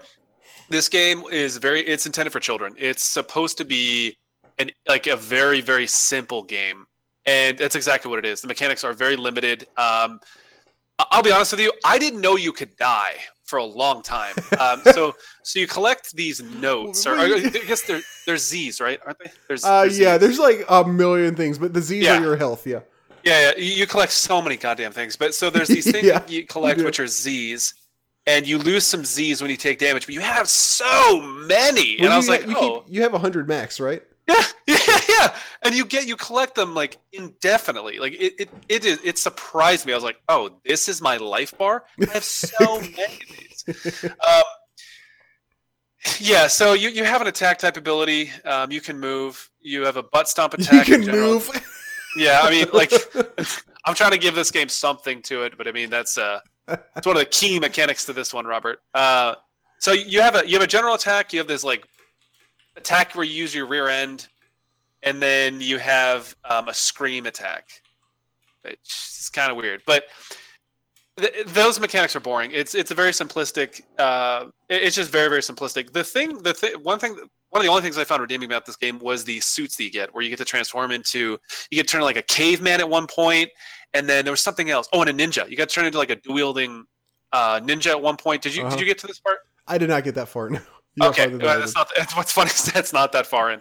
um, yeah, so there's these. Uh, there's um, there's a couple different things like you, you basically collect them, and for like 100 seconds or something, uh, you can use the, these different types of abilities. Or not really abilities, but they they just they're just kind of cool. This game was not very good. The, you, you basically are just walking around collecting stuff. The game is super duper simple. I, I basically just walked around and took damage from everything and just hit things. because, Like I'm never gonna die. Like, realistically, I'm never gonna die. So yeah. I, I don't know. The music was I don't even remember it. The sound effects were obnoxious and repetitive, like way too repetitive. Um, you you you collect cogs throughout the game to unlock further progress in the game. Yeah, you, you have to use those to open more doors in the house, right? Yeah, I have a list of the things you collect. You collect moons, which help. yeah, which light are scream. that's to that, that yeah that lets you scream. It's basically ammo for your scream. The cogs do that. Yeah. Um, you get you got to get the winks, of course. To that's what that's the whole purpose of the game. And dream keys. Uh, and I don't even remember exactly what. I think they also had something to do with opening other doors in the house. And there might have even been one other thing. There's one other thing. There's tokens. There's either an R or a T token based on okay, that's okay. Okay, yeah, that's what it was. I remember that. Yeah, see, Ruff uh, Ruff gets R's obviously, and T gets tumbles, or tumbles gets T. Oh, if you I okay. That's what a- is. That's what it is. Yeah, if you collect a certain number of them, you um, you get extra life, which is completely and utterly useless. Like if you die in this game, you should retire from video games for life. This was I, I thought this was going to be really cool because the graphics are actually pretty good. They're, they're- Yeah, I time, agree. It really agree. looks like they put a lot of time into it. Um, Yeah, I agree. at the same with same with the uh, same with the cutscenes. The the CG on the cutscenes yeah, yeah. looks It's really like clay. good. It's like claymation almost, right? Like it, it was. it I wouldn't even say that. I think it just really looks like a not even claymation. It just looks really good 3D CGI. Yeah. Uh, let's see. Oh, my favorite thing is in the first. I think it's the first level where you see the witch and you like hit her. This Uh-huh. witch is on a broom floating around. You hit her and she like hit her a couple times. Then she's like, "Wah, wah, wah. "If you want to race, hit me again." Yeah. Who the fuck says that? Like I know you're beating me up, but if you hit me again, we're gonna race, bro. Like, it's like I think that's the, the next Fast and the Furious movie. That's how it's gonna work. Somebody's gonna walk up to him, That's hit him a couple times, be like, "If you hit me again, you're gonna have to give me a six second card. We're gonna race." Uh, so the clock, the clock is this this tutorial based idea. This, the clock tells you how to do different things. And he's like, "Hey, try this move. Hey, try this move." Hey. He is creepy as hell, and the noises he makes yeah. are so demonic. They're so demonic. It freaked me out. I was like, "Am I? is something wrong?" Like, I feel like he's just making noises, like really creepy noises. Um, one thing I thought was kind of funny is the save states were, were armchairs. That was kind of funny, kind of random. yeah, yeah, yeah. Uh, this game also, for some reason, reminded me of Nightmare Before Christmas. I, I t- wrote that down as a note. I don't Huh. know what it was. Something about the story kind of reminded me of Night- Nightmare Before Christmas, which is kind of interesting. It, that is. I don't. I can kind of vaguely see that because I mean this is sort of like a nightmare. Eh, World, it but- wasn't that. I don't remember what it was. Let's just ignore that. Um, this game was not very good. It's very simplistic, and again, Yeah. it was intended for children. After I read that, I was like, "Oh, that makes sense. That makes it sense. Perfect sense, right?" It was just like, "Oh, okay, that makes perfect sense." Yeah. Um. I All pretty, all, yeah. I pretty much agree exactly with everything you said. Um. I, I and also I will point I will say once again the graphics in this game are really pretty good. Surprisingly good. and like even little details like i love the design of the characters the little kids that you play as they look really cute they he's carrying a candle around Oh yeah, As you're right, walking around, and when you hit when you attack enemies he basically kind of swings the candle at them and when he does it a little one nice little detail is there's a wisp of smoke Oh, oh yeah, I did see that. yeah I was spamming that. Yeah, yeah, it's kind of cool looking. Yeah and it goes yeah and it follows the candle and it looks it just kind of looks really nice so but yeah overall it's Visually, just- yeah Appealing. visually appealing it's a charming Gameplay, game boring. gameplay gameplay is pretty boring i i did not have much patience for this um you guys I struggle to play this. I I struggle with this one. I really pushed myself. I was like, okay, I have to get far in this game because you know it's our our um, quarterly game, and you know I want to kind of show it. And whoa, this was a grind. yep it was it definitely that's else. that was exactly my thoughts as i was playing this as once i got you know 30 minutes in i was just kind of like er- anytime that i was playing it i was just kind of like oh geez what i just don't want to be doing this right now one thing that is cool about this game it has cheat codes Oh, I did not know this actually. yeah and uh i don't remember how i was i think i was trying to find out what some of the uh collectible well like collectibles you know some of the little collect the things that you collect Sure. would you call them collectibles whatever they are Uh, yeah, items, whatever. Yeah, yeah, sure. Collectibles is fine. Since Yeah. collectathon. um i was i was trying to figure out what some of those do because there's so many damn of there's so damn many of them that i couldn't keep track of them all and i stumbled across i, st- I stumbled across uh cheat codes and this has classic style cheat codes it's pause it and press this combination of buttons and then you'll hear a laughing sound and you get this and that Oh, jeez, what is this? Mortal Kombat? i know uh, there there is a big head mode which is hilarious Oh, really? Oh, Yeah. okay. This game's starting to come back. and then there's um there's codes to max out all your cogs and winks and all that so you can do that and then go straight As to if the- this game's that difficult, right? well well no what it does is it lets you go straight to the last boss like so you don't have to play all the levels because you know you can spend hours getting them all yeah it'd be easy but it takes forever um so i played the, against the last boss and he's pretty easy it's just the bear and he's in a giant robot bear he's he's controlling a giant Spoilers, robot bear You know yeah our fans are playing through this game right now. What are you doing? So I did appreciate the fact that it has old school style cheat codes. That was kind of neat. So the two redeeming qualities for anybody who didn't catch that, it's visually appealing It's and cheats. cheat codes. oh yeah. Uh, Maybe we'll do. Maybe we'll like screen our next one a little bit more. Um, actually, for Yeah. look, this is what this is my idea for the next one. I don't I don't want to choose the next game yet on this episode. We'll save that for the next one because we have a lot to to go over this time. Oh yeah. But um, when we do the next one, so so the last one when we did when we did this one, it was your call. I said either pick a game or or or Do it at or, random. or do it at random. You chose random, like we kind of did with something else recent before that. I think I'm going to do the same thing, except what I'm going to do is instead of random out of everything, I'm going to do a random game out of my GOG library. So We could also just a thought. Let the fans choose. I think that's going to I think that's going to be impossible Think so? We could. because either What if we either five games and let them pick from the five, something like that? If you want Maybe. to think about it, I'll think. I'll think I'm trying about to it. put you in a tough spot here. I'll think about it. What I was thinking is pick a random one from from the from my GOG library, something that I have not played yet, because God knows there's plenty of them in in my library, and that way we know it's at least something that I had some interest in. Because you know I wouldn't have bought it if I didn't think Ah, yeah, something okay. looked redeeming about it. Oh, it's thirty-three cents. I've never heard of this game. Click. Well, yeah, that's true. Oh, buy buy two get three free. Oh, four copies. I'm kidding. Um, we'll see what happens. I, I'm thinking more that I'm just going to be selfish and just pick one of my GOG games, but we'll see what ha- we'll we'll we'll figure it out. Okay. I am. I'll be honest with you. I'm jumping ahead a little bit here, but I am so excited for this top ten. I, I'll be honest with you. This was so. I'm so curious to see what the hell you came up with in this hot mess. so, okay, so let's move on to top ten. So our top ten Nice. for this week is our annual top ten of 25 years ago. Top 10 games of 1993. Um, so that'd be what, like 75, right? yeah. Um, did you? So you did you have a hard time coming up with the list? Because somebody else, Hell, I, I have 20. Well, I had 20. Oh, I oh, I have okay, 10 honorable mentions. I got you. This was so difficult. somebody and i don't remember who it was i want to say it was ryan um who he said or maybe it was jonathan somebody was talking to me on on or was messaging you guys on twitter saying that they couldn't come up with the like a long enough list What? it might have been jeff actually i don't know i have yeah, it was I'm jeff severely disappointed whoever that is. They need It- to, they need to uh, they need to go on the wiki page and actually take a peek because there I had like 35. I went through, I copy pasted everything off wiki, and I just went through and chop chop chop down to 35. That was my first batch. 35. that's hilarious i didn't I have was that many disgusted. i had well, it was jeff first of all jeff said he said Looking Better through the 1993 games, and it is not as impressive as I expected. I can barely come up with 10. I've got a I'm sorry to good. I don't have nearly as many as you do, but I've got a very solid 10, and then probably about six six honorable mentions that I could have had.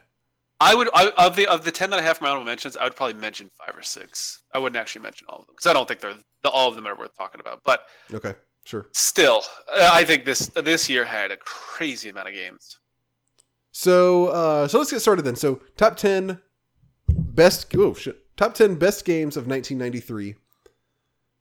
Let's see who goes first. I'll roll the old. I'm so dice. excited for this. Th- This is such a fun list.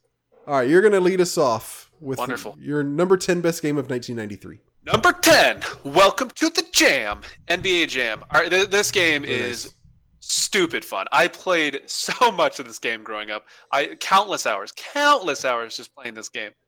I know you've played this. I think we've talked about Oh this yeah. Okay, good. Just want to make sure. Yeah, NBA Jam, just an excellent, obviously basketball game with ridiculousness to it, and just I love the mods. Kind of we were talking about earlier. This this game had big head mode, didn't it? This this had big Mhm, head, tiny mhm. body. Oh god, I love it. This is the funniest thing in the world because you just be trying you'd be trying to play the game, and the head is so big that it's like covering stuff that you should normally see. You can't even tell what you're doing, but it's just you're just dying laughing and having a blast, and it's just it's just having fun. Just for the reason of having fun, like it's just ridiculous. It- That's a oh. very good way of putting it. Um, I'm going to talk about this game in a little bit more depth in some Spoiler. in some episodes mind. soon because I did play this one recently, Did you really? and my and I agree 100. percent It is basically the ultimate arcade game. It's Yeah. as far as arcadiness goes, this is 100 percent an arcade game. I, I would still play this today. Like it, it's just such a. It's like NFL Blitz. Like it's just fun. It, it just there's nothing. It's just pure fun. There's just nothing more to it. Yeah, it's a. It's that's exactly. It. It's I don't think I've ever taken this game serious. And when you lose, you don't feel like you lost. You know what I mean? yeah. You just don't care because it's ridiculous. yeah, that's true. Should have been higher on my list. What the hell am I thinking? Disappointed with myself. Disappointed. All right, my number 10 is Star Fox. No secret that I love Star Fox. I know it has its detractors out there, but I honestly think it holds up pretty well. At least it holds up as well as I liked it um, back when I played it. I've always really loved this game. Uh, I played it not too long ago, and I pretty much still loved it just as much. I, and I don't even know really what else to say about it. It's a really fun shooter. I love the visuals. I love kind of the setting of the whole game. I think it's hilarious that you're playing animals that are flying spaceships. And yeah, that uh, was a bizarre concept. It's acceptable. It's pretty now, bizarre right? concept. We're so progressive. yeah, exactly. We're in a much more enlightened age where this is acceptable, um, and it's it's challenging as well. And it's really cool that it, that the that the um, easy, medium, and hard modes are all different games. Essentially, it's the same game, but it's different levels for each for each of the modes. So, uh, uh, it's just a really fun shooter. All right, number nine. Number nine. So some of mine on my list are there for reasons of things that they led into, and Okay. uh, so my number nine is Kirby's Adventure. This is this is this is a pretty good game. I, Alright. It's I've talked about it before in the podcast a little bit. It's it's a pretty good game. Kirby's. I think you did Kirby's Dream Land. Yeah, yeah, I know, but I well, uh, I've talked about Kirby. Let me make sure. I, I've talked about Kirby's Adventure though. I know I don't Oh, think okay, I've played okay. it for the podcast, but I've talked about it before. I got you. Th- This game has the. You- it's kind of like what I was talking about before with um, with Gauntlet. It has the essence. You you you play it and you're like, okay, I can understand where they went with this series. I can understand how they got to where they were today, and it, it's got some very simple elements to it, but it still captures the same that, that Kirby essence. It's just, it's again, it's, it's it's a it's a pretty damn good game. I I don't know if I'd be able to play it today just because some of the newer ones are so much better, but Mhm. I still think it's a pretty darn good game. Okay. Um, my number nine is NHL '94. Oh, baby girl. Talked about this not too long ago on the podcast. Super awesome game. Very one one of the most universally loved sports games I'd say ever. Probably the best hockey Is game it ever. really? I didn't know that actually. Yeah, I, I think it really is. Um, nobody who's ever played NHL '94 didn't like it that I've heard of. So That's a good argument. Yeah, I completely agree with you. I don't. It's fast paced. It's well balanced. The controls feel great. It's fun. It's fun. It's ridiculous as well. It's got that ridiculous element to it. That, that- oh, It's, well, it's. I mean, not really. It's. I mean, not in the sense of NBA Jam. I mean, it's a. not not to that extent. it's a simulator. You know, more not a simulator, but you know, it's more or less a realistic uh, sports game. Um, yeah. but everything about it just it's just brought together so well overall and it's just really fun to play there's nothing like oh you can do this crazy shit Yeah, it's right. just it's just very very very well done realistic style sports game Did you ever do the shootouts? yeah i think i did i, I don't Me and my brother used to do those all the time. We'd did suck you eggs every time. Yeah, we'd be like 0 for 10 each. yeah And somebody'd randomly make one. Like, ah, so best in the world. yeah i don't i don't remember i remember that yeah i i did i played those a little bit but i don't remember like them being very important No, as- no, not at all. No. yeah okay number eight Number eight, uh, Lost Vikings. Lost Vikings. Oh, a special cool. place. Yeah, I mean, this is early stage Blizzard, so it holds a special place in my heart. And also, this is just a great game. I mean, it is the mechanics for this game for the time that it was at were so reaching. I feel like they tried to do so much with it, and they succeeded. You know, sometimes you play games and you're like, I know they're trying to do X, Y, and Z, but they're kind of falling short. They're reaching too many directions. I feel like with this game, they did a pretty damn good job of actually succeeding in that. Like they they knew what they wanted to accomplish with it. And there are some blood. It's not a perfect game, but I feel like they accomplished what they wanted to with this game. Um, g- give us a quick rundown of the of the gameplay. Um, Very quick. let me It's- pull it up. Let's see if I can find a good good description of it because it's It's basically a. I have not played this, but I am familiar with it. It's basically a puzzle platformer, right? that's that's that's exactly what I was gonna say. I think that's probably the, the most accurate way to describe it. That's exactly right. And you, you you play as the three the three dwarves. What I can never remember their names. It's Baleog, Oh, um, Erik, and Olaf are the three of them. And yeah, that's exactly right. It's it's a puzzle platformer. It I don't know what it's comparable to today. To be honest with you, maybe like Abe's World Oddysee. That's Okay.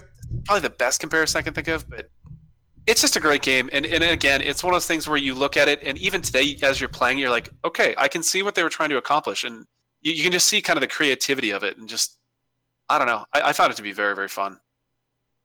Okay. Um, number eight for me. Where's my list? Ah, Samurai Shodown. Oh yeah, I knew this was gonna be on your list. oh man, and this is a game that I didn't even get a chance to play all that much because you know it's, it was a Neo Geo game and nobody owned a Neo Geo, so you could really only play this in the arcade. Uh, every time I saw it in the arcade, I, I made sure to play it basically as much as I could because it was so Wow. cool. You know, they there were other fighting games, of course. Of course, there was you know Street Fighter around this time, Mortal Kombat and stuff, but this one was super awesome for for I guess really three main reasons. One, it, I feel like it looked better than either of those games. The graphics, the sprites were drawn very, very well. The the, the graphics, the, the the art of the game is fantastic. Um, then there's also this co- sort of special feeling where it's only an arcade game, whereas these other games came out eventually on um, what am I trying to say? Consoles. This one never really did, uh, you know, besides the Neo Geo, which again nobody owned. So it was kind of special because you didn't get a chance to play it that much, and also that they had weapons. And there was, f- for, like for me, there may have been other fighting games at the time that had weapons, but none that I ever knew of. And so I thought that was super cool because there wasn't anything that, that I got to do in, in other fighting games, at least not any other good ones. So uh, yeah, it was. Uh, I really loved the fact that was really the main thing that always drew me to this is like oh shit i get to play a fighting game and i get a sword. This is why don't other it, it kind of was like it make like it's so obvious. Why don't other games have swords? Like because this is just so cool. Why would you not have a sword in your game? So that's that's that's that's mine for sure. I i, I really had a anytime i played this it was kind of like almost sort of like a special occasion whenever i got to play it. Yeah, I figured this would be on your list. I, I haven't uh, spent. Uh, I actually haven't played this game. I've watched a little bit of people play it, but uh, I've heard really, really good things about it. gotcha My number seven is Doom. Doom. Oh man, I saw. I um, I'm, I put notes down just to, remi- to tell you about this. I saw somebody uh, on Reddit modded a Doom file to be Tim Allen from Home Improvement. Everything is Tim Allen from Home Improvement. His ammo, his his bullets, the enemies, the map, the flooring, everything, and you can just hear the noise that he makes in that show, and it, it is such a funny thing. Oh, I was laughing serious? so hard. that's hilarious Uh, anyway, so Doom, uh, this is just a, a slaughterhouse of a game. Oh my god, it was just so fun. I remember the first time I booted this up, and I was like, I'm gonna get in trouble for this. Like, there's no way my parents are gonna let me play this game. You were just walking around blowing things apart, picking up ammo. There's strippers. There's secrets where you go, and there's this crazy shit everywhere. Oh my god, this is such a fun game. I, I've I have played I played through this game numerous times when I was younger, and just every time I had so much so much fun with it. Nice I you've played this right? Please, please. Um, I'm sorry, I was listening, but my mind literally just went blank. We're talking Doom. about. Oh yeah, yeah, oh yeah, yeah. I'm sorry. yes. Okay. Oh yeah, I've, yeah, I've definitely played Doom. Just want to make sure. yeah. Never know with you. Okay. Um, Number seven for you. number seven for me is going to be ah Madden NFL '94. Another sports game from '94. Another sports game. Um, it's uh, it's, uh, it's this is a kind of in a in a sense in the same sense as NHL '94, just an all around very well put together package. I've never played this. Really? Yep. Um it's not as famous as NHL 94 because kind of NHL 94 no hockey games ever got better than that. Hmm. Now, football games definitely did get uh, well, you know, th- they might have gotten better in some ways from NHL 94, but if you ask anybody what's the best NHL, what's the best hockey game, 9 out of 10 people are going to say NHL 94. With football games, there are many, many more options to choose yeah, I from. But for me personally, this was a couple things. This was one, it was really kind of the first really well rounded football game that I played. At least for me, just this is me personally. But also, it was one that I played so much with my friends. More than. Much more than NHL 94, for instance, which Wow. is a little bit more niche. I mean, I played that plenty with my friends, but whenever we got together, it was like, let's play Madden. And I just have so many hours on this game, we played it so much when, when I went to my friend's house at the time. It was this or you know a number of other fighting game, uh, uh, uh, you know a couple fighting games basically were our other options. I just played. I played so much of this at the time, and there really wasn't any other football game like it. And football was kind of the sport that I was into back then. So for me personally, I got to go with NHL '94 for this one. Cool. Yeah. Uh, you mean NFL? Yeah. Did I say NHL? yeah, you said NHL. I mean, you're right. yeah. you're right, but still wrong. Yeah. That's awesome. I think it's a it's a good one. I haven't played it, but you know, if it's anything comparable to uh, NHL, then I agree with you. Uh, number six for me, cl- instant classic: Battletoads and Double Dragons. One of the best, one of the best, Nice. most risky crossovers of all time. Uh, this was. I don't know about that. What did you say? I don't know if I would call that risky. Oh, I was, I was joking. It's it's, oh, oh, okay. it's very common. Like the what's the riskiest crossover they've ever done? And it oh, really? Oh, oh, oh, I got you. Yeah, yeah. Um, this was such a fun game. I remember we played a ton of Double Dragons. I played a ton of Battletoads, and when we saw this, we're like, "What? This is this can't be a thing." And oh man, just a very very fun multiplayer game. Just trying to crack through this game, and I never beat this game. I don't think I got close, but I had an absolute blast. Even though I was probably losing terribly, still an mm-hmm. absolute blast playing this game. Awesome. I, I somehow never played this one. I rented this so many times, so many times. My number six is NBA Jam. NBA Jam. Um, just for like you know, you said it all very well. It's it was it's it's the most arcadey arcade game that's basically ever been made. When this came out, you know, more more so for anything than sort of the impact this had and, and how creative it was at the time. There was nothing else that was just kind of all that was there was nothing else that tried to especially as far as sports games go nothing like this that was just trying to be just fun for the sake of fun and screw everything else that has to do with the rules for sports and Uh, did it well. and did it well yeah That's kind of the key for me. It's like they did it well. yeah and i yeah that's that's a good point they did it very well um there were other i guess there were you know there was like mutant league football that's i guess sort of did the same thing but uh and i never played that so i can't say for sure but it didn't seem like that one was really pulled together as well as this one just everything about this from the presentation to the the crazy stuff that you could do on the court to even like the announcer it was just kind of Oh yeah, I completely forgot about that. it just made to be super Wow. exciting. Yeah, and just ridiculous and fun. It was a really kind of a, rev- a revolutionary game in that sense. I oh think. yeah, super good game. Love it. All right, number five. Is that where we are? Yes, sir. Number five. Number five, Disney's Aladdin, uh, the Virgin game. Uh, the one for Oh, wow, there was, apparently there was two that came out this year. One was the Virgin one, which is the one that I played for the podcast earlier this year.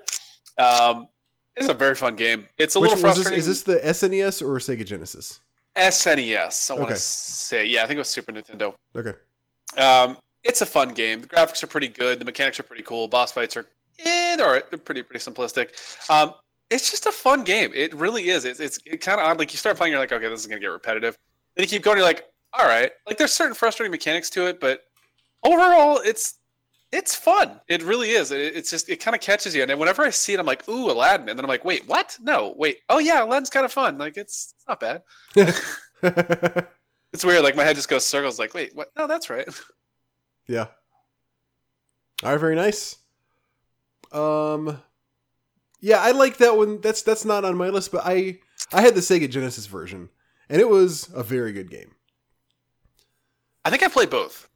Could be wrong, but I think I Yeah, played both. I never played the Super Nintendo one. I th- from what I've heard, I think that one is considered a little bit better.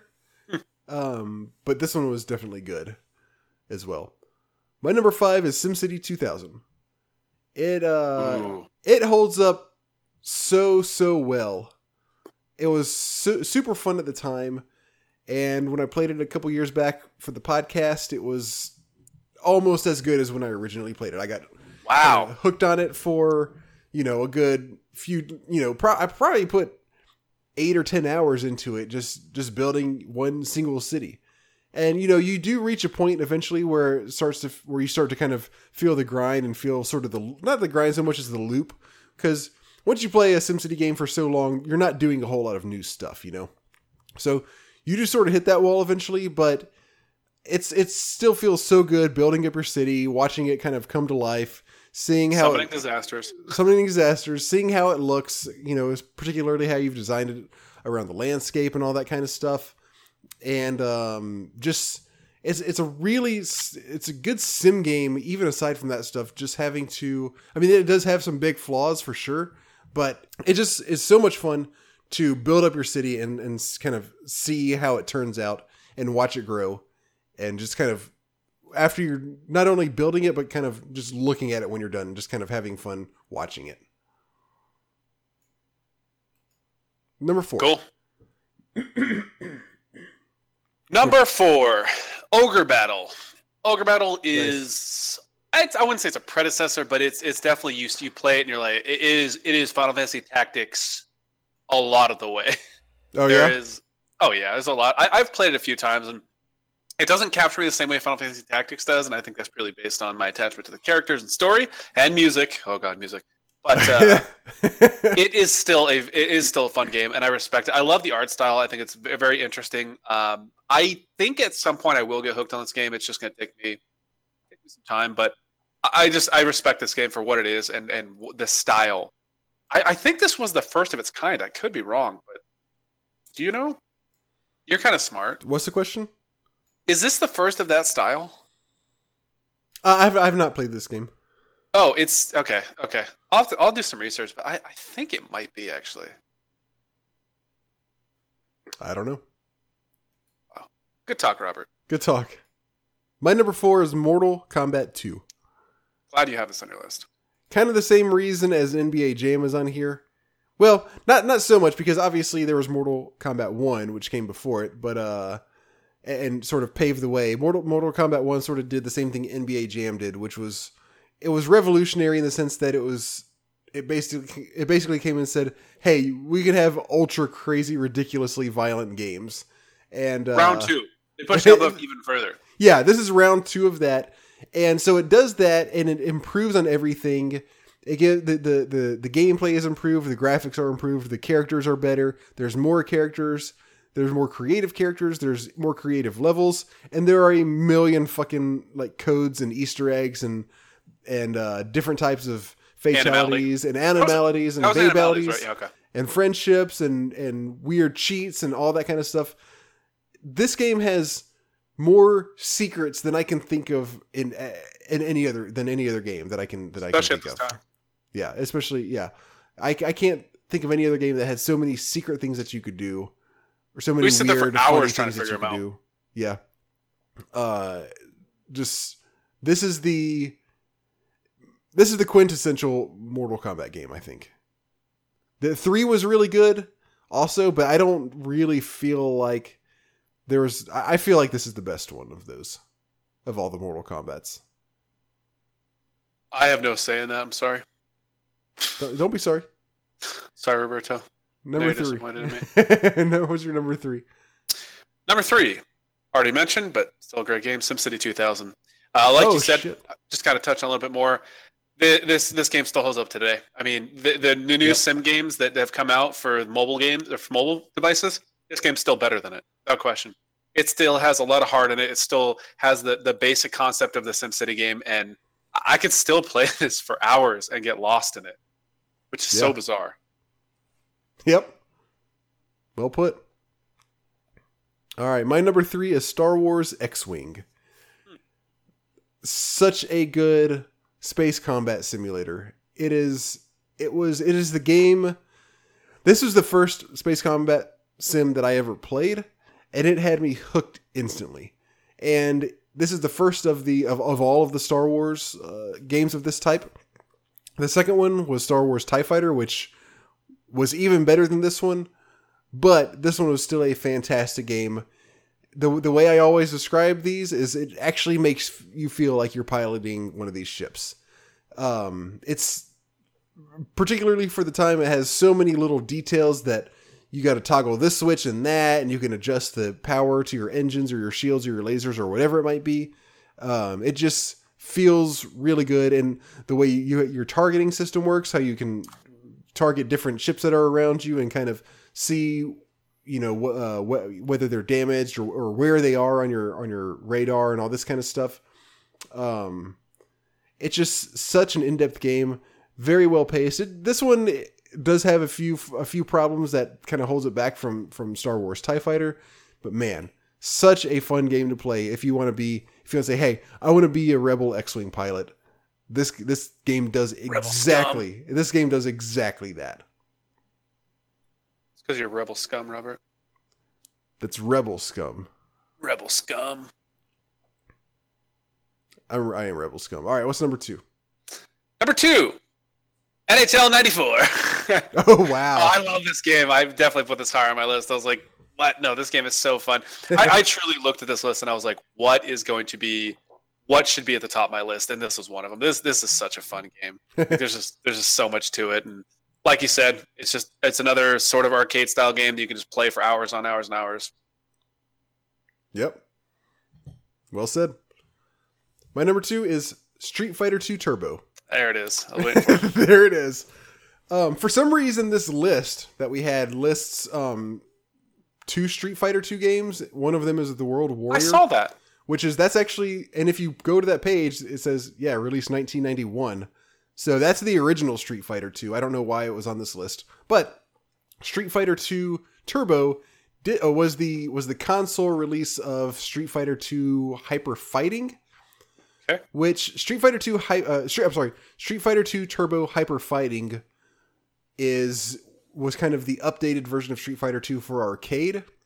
And this is where you could be uh, where you could play as the um, the bosses and stuff like that. Uh, if I'm not mistaken, but regardless, Street Fighter 2 Turbo for Super Nintendo was the console release of this game. This one did come out in 1993, and this is the one where you can play as the bosses and all that kind of stuff. And it was it had a couple other different things. This blew me away. First of all, it's a Street Fighter 2 game. Street Fighter 2 is an awesome game on its own. But then when this game came out and you could play as the bosses, I was like, holy shit, I can't believe that they're going to let us play as the bosses now. it's gonna Um, be so overpowered. Nobody's gonna play anything but the boss. yeah, I know, right? And then most of them end up sucking, kind of. Yep. Eggs. Literal eggs. Uh, sucking. it also had it to where you could both play as the same character, which you could not do on the original one. So that was cool as well. Um, and it was sped up a little bit. So yeah, uh, Street Fighter 2 Turbo, super amazing game. Uh, and a great version of Street Fighter 2 in general, which is one of the best fighting games ever. So yeah, number two Arguably. for sure. What's that? Oh, I just said arguably. I was just agreeing with you. Oh no, no. Well, you're wrong. It's not arguable. Oh, interesting, Robert. Let's talk outside. All right.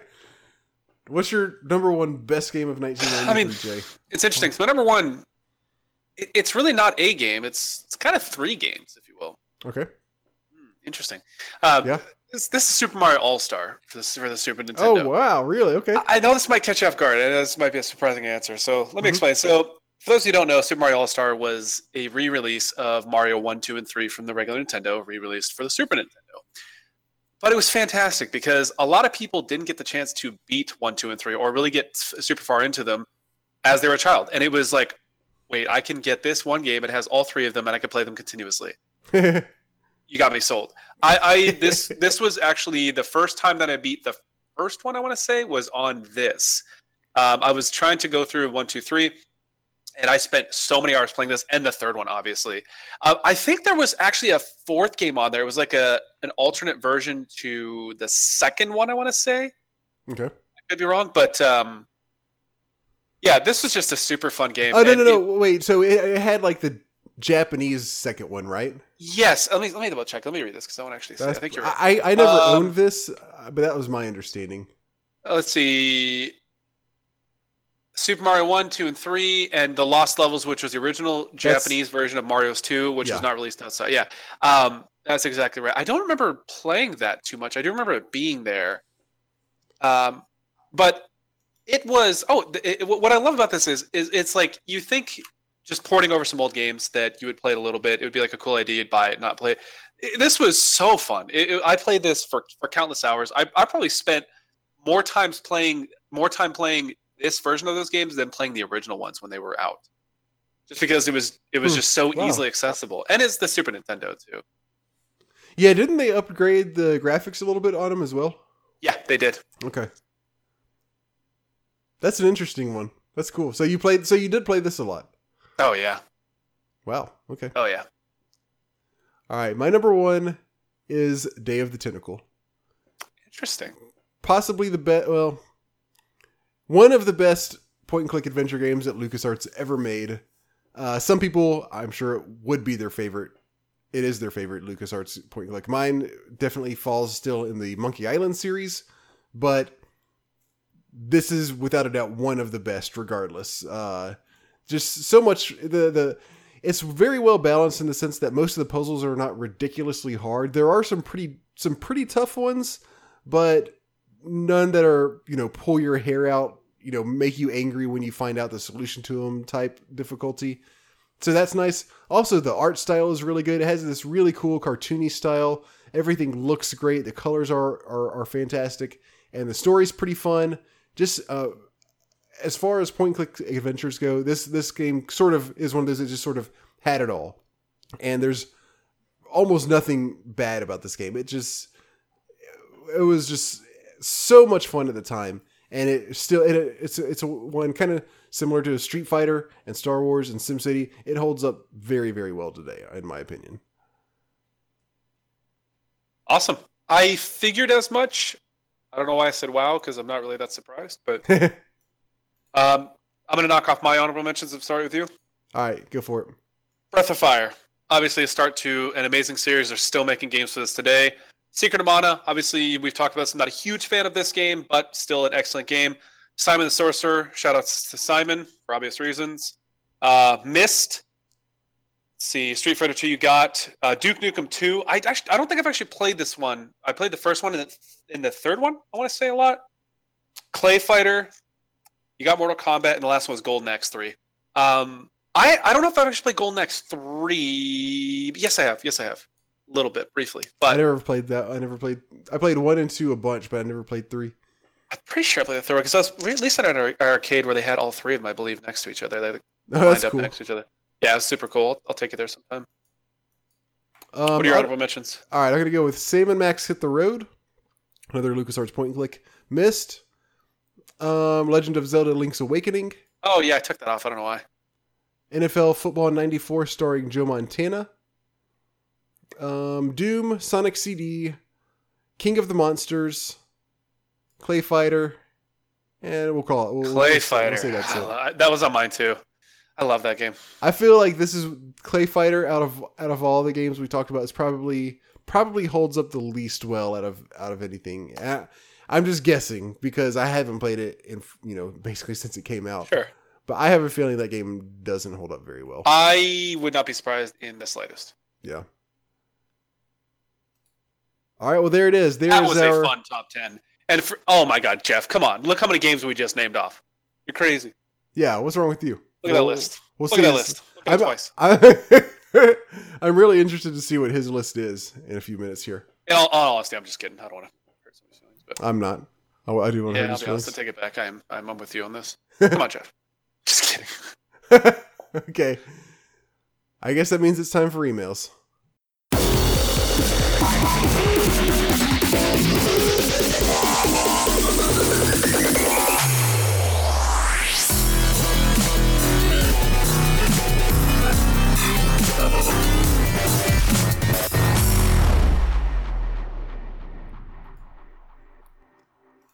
So we have a bunch of emails this time, which is super Yes, awesome. Let's get to work. First, I want to start off with Simon's email. Simon actually emailed us for the last episode, and I missed it because for some reason it went to our spam. So, Simon, very sorry Makes about sense that. to me. okay. um, uh, so we'll start off with hers from the last episode. Simon from the last episode. Ahoy, Classic Gaming Podcast. After hearing your crushing disappointment at only receiving three emails last time, I'm going to make up for my lack of recent emails with not one, but two top fives. Wow. First, in the classic gaming podcast tradition of talking about old things, here's my belated top five for the previous episode. Top five games I'd like to give a second chance. All right, here we go. Number five, Metroid. For some reason, this was the one major Nintendo series that just never came across my radar as a kid. I played Metroid for the first time when it was given away as one of the 3DS Ambassador games, but I only played for about 20 minutes before getting bored and moving on. I tried it again on the NES Mini, but again it just didn't hold my attention. I know I should probably just skip the original and go straight to Super Metroid if I want to really experience the series, but I want to at least give the original more of a fair chance first. Makes sense. Yeah. I, I can understand getting bored with the original Metroid. I I, I kind of like it still, but I I do get bored. I do tend to get a little bit bored with Metroidvanias in general, so I can understand that. Number four, Prince of Persia: Warrior Within slash The Two Thrones. I really loved Prince of Persia: Sands of Time, so I didn't think twice about grabbing parts two and three of the trilogy in a GameCube clearance sale. I figured that the other games in the trilogy would be more of the same, so I was pretty disappointed when I started. Yeah, I was gonna say. what is this a lot different? Yeah, the first one. The first one's classic. The the follows were just. Okay. So I was pretty disappointed when I started Warrior Within and discovered that it's quite different. While Sands of Time is basically a puzzle platformer with occasional Yeah. fight sequences, Warrior Within is much more of an action game with a darker vibe and a lot more violence. Huh. The Two Thrones goes even further in that direction. You'd think I might have got the hint from the content warnings on the front covers. Sands of Time, low violence, Warrior Within, medium violence, Two Thrones, strong violence. But apparently that went over my head. Huh, that's that's interesting. I, I never, I have never really heard much about about these two sequels, but uh, yeah, I wouldn't, I wouldn't have thought that either. I would have assumed they were puzzle platformers, just like Sands of Time. Uh, maybe it's because it wasn't the kind of game I expected to be playing, or maybe I'm just bad at video games, but I was also really terrible at Warrior Within and never got very far. Admittedly, I did play it on the harder difficulty level because I was like, hey, I finished the first game no problem, so I'm like an expert now. Yeah, no. I got so thoroughly demolished that I gave up after a couple of hours and never went back. That also meant that I never even started the Two Thrones, but lately I've been thinking that I should just swallow my pride and go back and try them on easy mode to at least get through them, unless I'm so bad that I can't even handle easy mode, which is always a possibility. Might just fall asleep. Three, Luigi's Mansion. This was this was another game that I got in a clearance sale at the end of the GameCube's lifespan. You a big Luigi's Mansion fan? Oh hell yeah! It's such a great game. It's such a unique game. Have you played it? A tiny, tiny, tiny oh, bit long time man, ago. Roberto, come on. I know. Uh, I didn't dislike it. It just never stood out as anything really special, and I had too many other things to play, so I didn't give it much time. I've heard a lot of love for it lately, and really want to get around to giving it a more serious go. Yeah, it, it's one of to me. It's one of the premier titles for the GameCube. I would like to I think it's super duper fun. I would like to get to it sometime also. Broken Sword 3.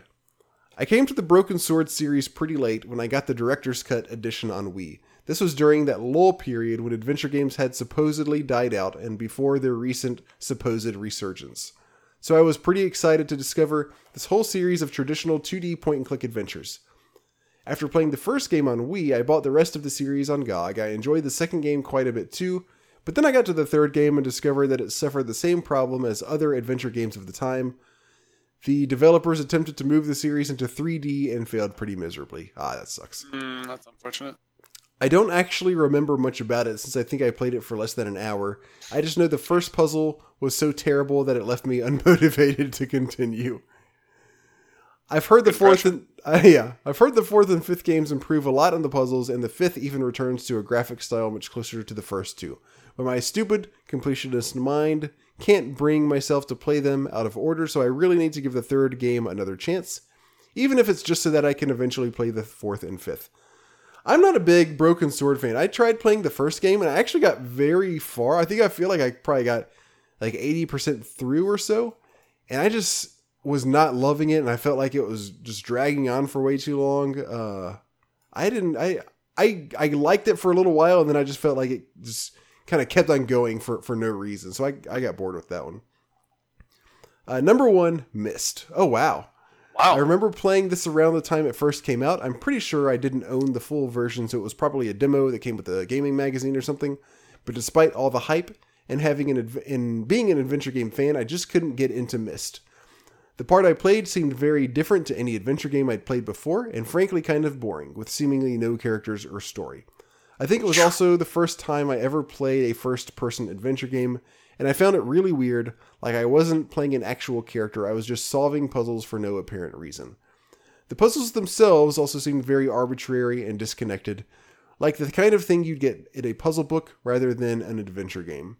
I later heard that most of the game was actually designed and tested on paper, which explains a lot. Sometimes my brother and I play adventure games together, and we always moan whenever we get to a Myst style puzzle. He's even more impatient with them than I am, and it's gotten to the point where he says things like, You do this part, I'm going to go get a drink. Maybe it's because I've become the official Myst style puzzle solver of the family. But I feel but I feel like I'd find Myst a lot more approachable these days, and it's probably time I gave it another chance. I've also heard that it has much more story than I originally thought, so there's that. But really, I just feel like a bit of a sham. But really, yeah, but really, I just feel like a bit of a sham, having never given one of the most famous adventure games of all time a decent chance. Yeah, what would you say to that, Jay? I, I, I think I feel I can definitely understand what she's saying there. To me, part of the cool thing about Myst is that the world seems so empty. So it's like part of it is kind of solving the mystery of what is this world where there's bait Yeah. where it seems like there's no characters or nothing going on. There's all this weird stuff. That was kind of for me. That was kind of the driving force of of it to some extent. Yeah, and, and like not knowing much about. It, I mean, when I played it, we knew nothing about it, so it was very, it was very interesting to just kind of have to dive into this world, and it was almost kind of scary. It was almost a little, little creepy at times. yeah, I agree. how empty it was. All right, I'm going to pass this next part off to you. This is the second half of the, of the same email. She says, and now for this episode's top five games I'd like to attend orchestral performances for. I was fortunate enough to get to attend Pokemon Symphonic Evolutions and two iterations of Zelda Symphony of the Goddesses, so I'll exclude those and just go on with the wish list. To save my voice, I will let you take over on these.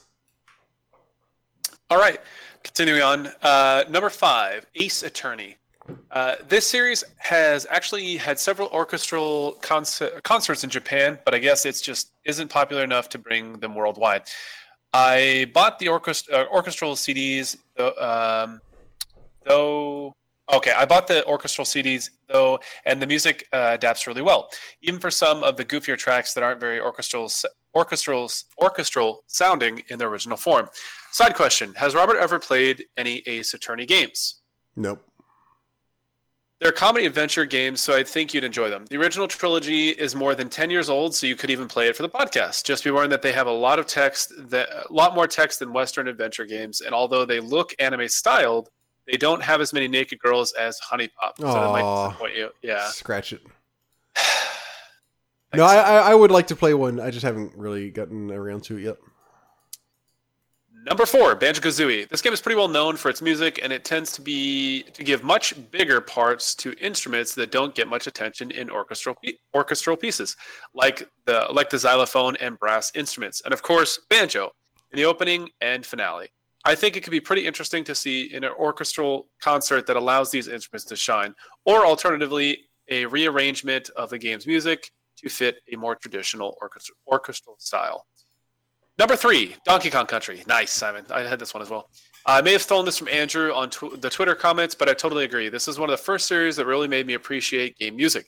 It has so many tracks that work well in, or- in, in an orchestral format, and it's popular enough that concert could actually be viable. Number two, Grim Fandango.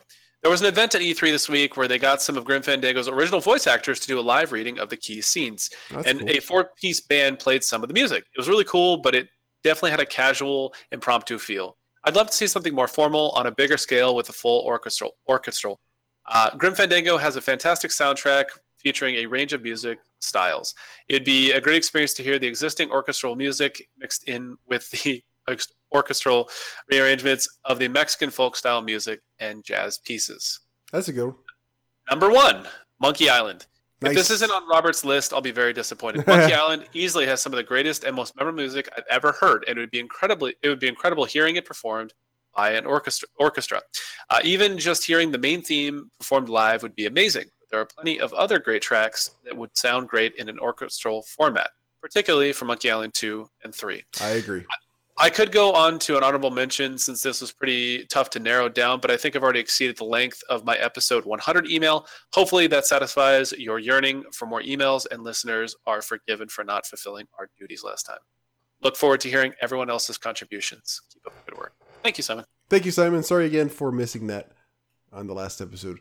Now let's move on to this week's emails proper. Jay, if you can handle another one right now, I'm going to let my voice rest a little bit more and give this one to you. Is that is that cool? How dare you? Yeah, that's fine. All right, here is I'm going to put a little break here.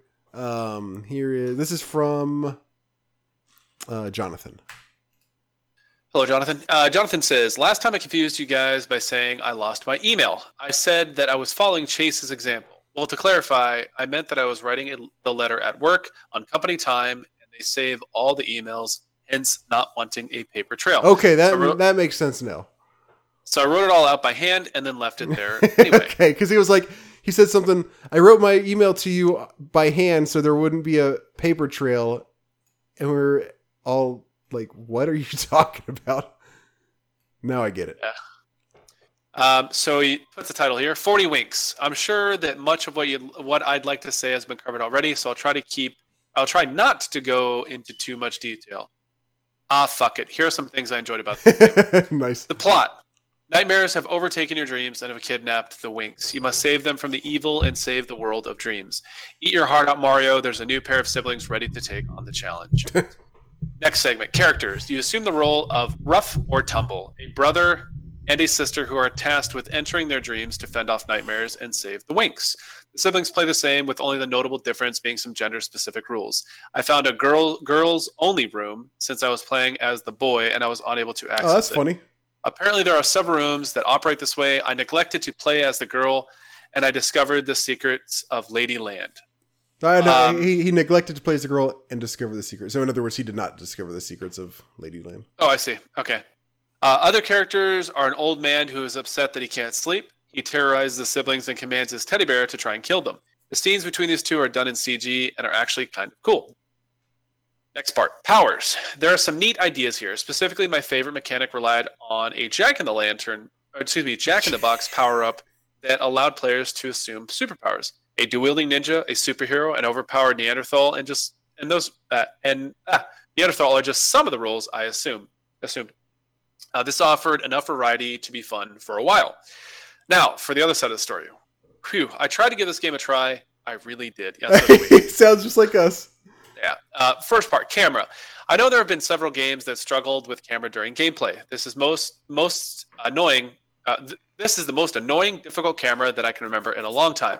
There were a few things that were more annoying than trying to walk on a plank to cross a chasm and constantly tapping R2 and L2 trying to line up with the path, only to have the auto camera transition and knock me off so that I'd have to start all over again.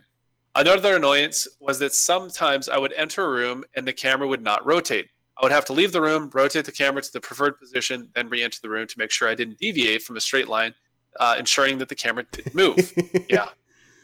Next part enemies. While they weren't too difficult, enemies were often faster than you and are difficult to strike. In addition, they, they mostly gave moon tokens that allowed a special move to be used. This would be cool, except that the special move has a shitty hitbox and only shoots forward, at least the default one. Other powers like the ninja did cool stuff. Um, this wouldn't be as problematic if the camera were better, but I digress. Oh, wait, no, I don't. More reason to be annoyed about the moon tokens. Um, enemies are the main way to earn life in the game. They drop Z tokens, and that counts as your life force. You can obtain up to 100. The problem is that you start with the same amount you finished with. So in later levels, let's say you just beat a level, then you start the next one with 12 Z tokens. The first enemy hits you, knocking you for five Z tokens away. You beat the enemy if they only give you a dumbass moon token, and you're left with no no life and a shitty camera. Oh my god, that's so funny. Uh, the next part levels. I enjoyed the variety and even the progression of the cog system. At least I thought I did. The game forces you to beat each world in progression. So, as much as you'd like to see the prehistoric levels, I need 40 cogs to access, access this room or to beat a boss from another world. This system became se- became second place to the Mario 64 progression system very quickly during the water levels. At least in Mario, you had the option uh, about where to go. If the developers had made two or three worlds accessible at a time, then this problem could could could have been avoid, uh, evaded. Instead, I was forced to play these unsufferable underwater levels with the enemies that can outrun me and ever escaping health due to the fact that you can't breathe underwater. They tried to alleviate this with a clever bubble that lets you br- breathe system, but what the fuck? Just let me breathe underwater then instead. I'm doing fetch quests and hide and seek, all while trying to stay alive and avoid enemies who can kill me in one hit because I can't find any health. This game is awesome. um, I made it past the water levels, but did some, but with oh, excuse me, but did so with some help from YouTube. In addition, I was so done with the game that by the time I got past the water, I played the first level of the next world and just decided I was done. Until next time. Um, That was top ten. good. That was I'm sorry. like that was a better rundown than I think we did. Yeah, I'm actually surprised the game gets that difficult. Just kind of based on my experience with the game, I did not think this game could get difficult. That's so funny. Yeah, I didn't. How far did you get? I didn't. I think you got a little bit farther than I did, but I Um, I finished. I don't. I don't know. I don't remember exactly what level was, but I got through at least a handful of levels. I got through like three, like two or three. Yeah, I can boot it back up. I haven't played for a couple days just because obvious reasons. Why but would you? Yeah. why would you? Uh, top 10. 1993 was an amazing year for gaming. So to save time, and because I'm sure others will mention these, I'm just going to list them and let you discuss them if you'd like, in no specific order. Okay. Uh, number 10. I'm kidding. Uh, first one on the list Pirates Gold. I actually don't know Okay. about this game. Do you? Yeah, I know of it. It's a Sid Meier game. Oh, and um, interesting. That's it's, it's. I think it's about pirates. Believe it or not. no. Yeah, pretty sure. Why would they name it Pirates Gold? Yeah, Same whatever. reason. Same reason. Magicians cast spells. So I'm not too sure. Wizards cast spells. Wizards Wizards, cast cast, spells, spells. Damn it, Robert. See, it's so confusing. I can't even keep that straight. Next one, Ogre. Oh, Ogre Battle. March of Ogre. the Black Queen. Ogre. Yeah. Ogre Gold. Um, no, I, uh, we already talked about this. Good one. Breath of Fire. Again, we talked about this a little bit. The Legends of Zelda. It was uh, Link's Awakening, correct? Yeah, it was Link's Awakening. Uh, Secret of Mana. Mega Man X. Mega Man X is 93? Huh? I didn't. Did we Uh, miss that one? I haven't played Mega Man X, so I, I wasn't looking for it. But yeah, this isn't. Uh, I just pulled up. It says Oh, 1993. 93. Yeah. Okay. Wow. I missed that. Uh, Doom. SimCity 2000. Super Street Fighter 2. NBA Jam. Myst. Mario All Star. Kirby. Battletoads. And Double Dragons. The list goes on. Bye. Uh, so what's funny is that's a lot of my list in a nutshell. Yep.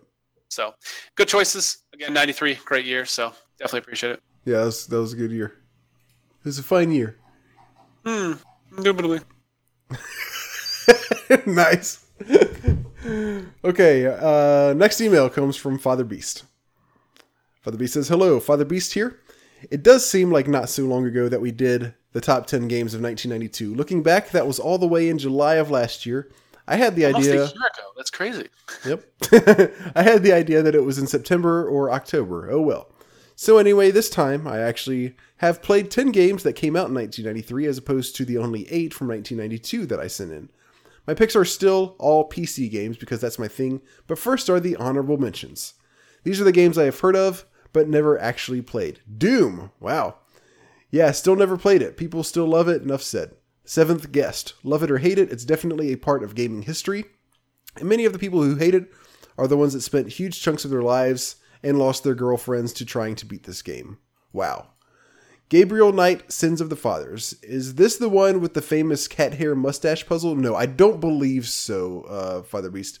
I could be wrong. I haven't played this one, but I do not think this is the uh, cat hair mustache game. The Incredible Machine. I think I've played a varied amount of the sequels, but I missed the first one. The Lost Vikings. There was a recent episode of uh, of the Upper Memory Block podcast. That's a good podcast, by the way, covering this game. It sort of sounds like Goblins, but by but by Blizzard, so it's better. Uh, no, I don't think. Um, so the Lost Vikings is definitely a platformer, whereas Goblins is a pure point and click. Uh, Mech Warrior. I had a trilogy of games. Wait, I had a trilogy of games: BattleTech, The Crescent Hawk's Inception, BattleTech, The Crescent Hawk's Revenge, and Mech Warrior. I played the first one all the way through back on the Commodore 64, tried and didn't get into the second, and never made it to the third, which seems to have spawned its own series. Return to Zork. I have played I have tried to play this, but I've always bounced pretty hard against the terrible FMV segments.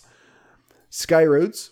Okay, I did play this, a cool dodge racer in pseudo 3D against weird backgrounds, but maybe I should have made this my number 10 pick. Space Quest 5. I have this and was going to play through the whole series, but hated the text parser in 3 so much, I just haven't gotten back to it. Earlier games were played as Space Quest 1 VGA, the official release, and Space Quest 2 VGA, the fan project. Both didn't use the text parser. Yeah, uh, Father Beast, Space Quest 5, you, you may know this, you probably know this, but it does not use a text parser, so it's uh, definitely much more digestible than the than the than those earlier Space Quest games. But Oh um, yes, digestible. but I still have enough problems with it to to keep it off of my list. Star Trek Judgment Rites. Okay, so in 2007 or so, my local grocery store had a computer games for cheap had, had computer games for cheap, like $46 on a rack over by the magazines. One day, I saw Star Trek Judgment Rites there and snapped it up. I took it home and saw that it was one of those minimal releases where they have only the CD in a paper sleeve held in place Wow. by folded cardboard inside the box. Whatever, as long as I have the game. I put it in the CD ROM drive and nothing. I did a directory of the CD and it was nearly empty. There was just a .ini file. I had been ripped off. Fortunately, I was later able to get it on GOG. I am planning on playing it sometime. Yeah, I actually uh, Hopefully, got- your, refund on those four to six dollars. I grabbed this on GOG too, and I haven't played it yet either, but I really would like to. So on to the main list. Number 10, Myst. I did play this game, but not all the way through. I tackled it a few years ago with the walkthrough in hand and tried it out. A few hours of gameplay later, I gave up in general boredom. It just didn't. it just didn't grab me.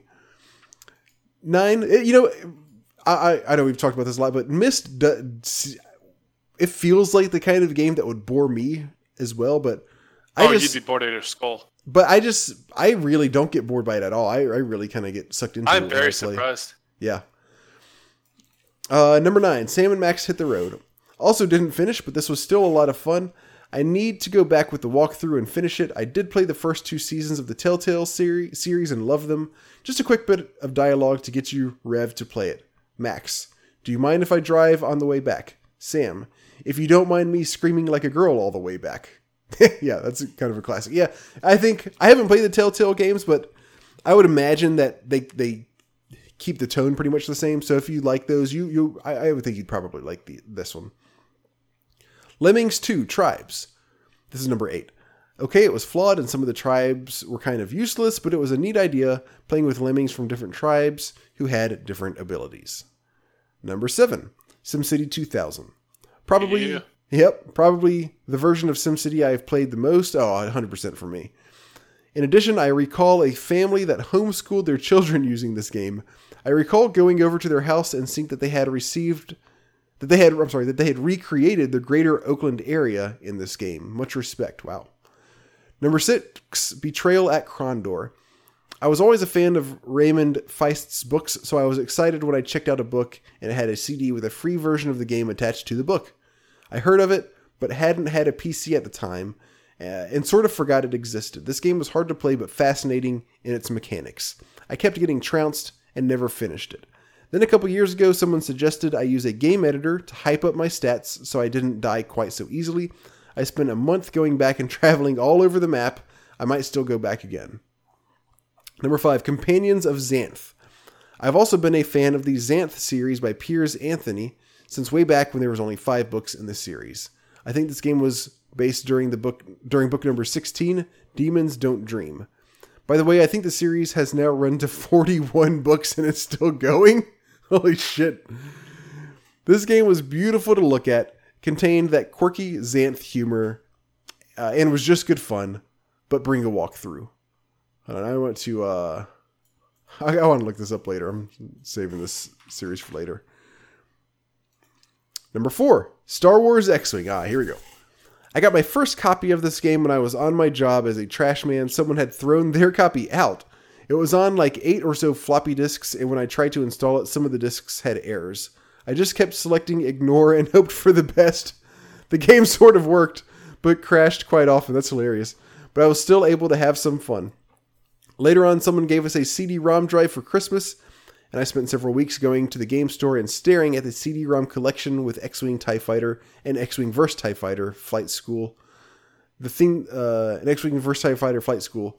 The thing that kept me from snapping it up was that the box specified that you need a joystick.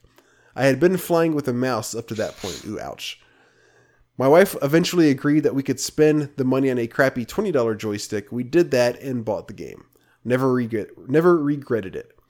It never did get very I never did get very good at flying, but I got better than when I started. I particularly liked how I would do badly on a mission and go back to the training grounds until I could actually fly it better. then go back and do well on the mission I had done so terribly on before. I figured that was because improving improving my flying skills was was of actual use in all areas.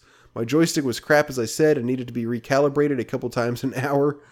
Nowadays I have it installed on a laptop and have a Thrustmaster Fox 2 joystick I got at a thrift store I got at a thrift store attached. Still not a good flyer though. Uh, number three, Day of the Tentacle. Could this possibly stand up to the glory that was Monkey Island 2? The answer is yes. I'm still not sure which one I like more. This is I think that's I think that's fair. This has made it onto my replay every 6 months list along with the first 3 Monkey Island games. The mechanic of having characters in 3 different time periods was just unique and it was funny as hell. People just look at me funny when I try to tell them about putting a sopping wet sweater in the dryer and feeding and feeding it enough quarters to run for 200 years. Or about when laverne gives you a psa about not doing this to real animals before putting the hamster in the microwave. I giggle just thinking about it.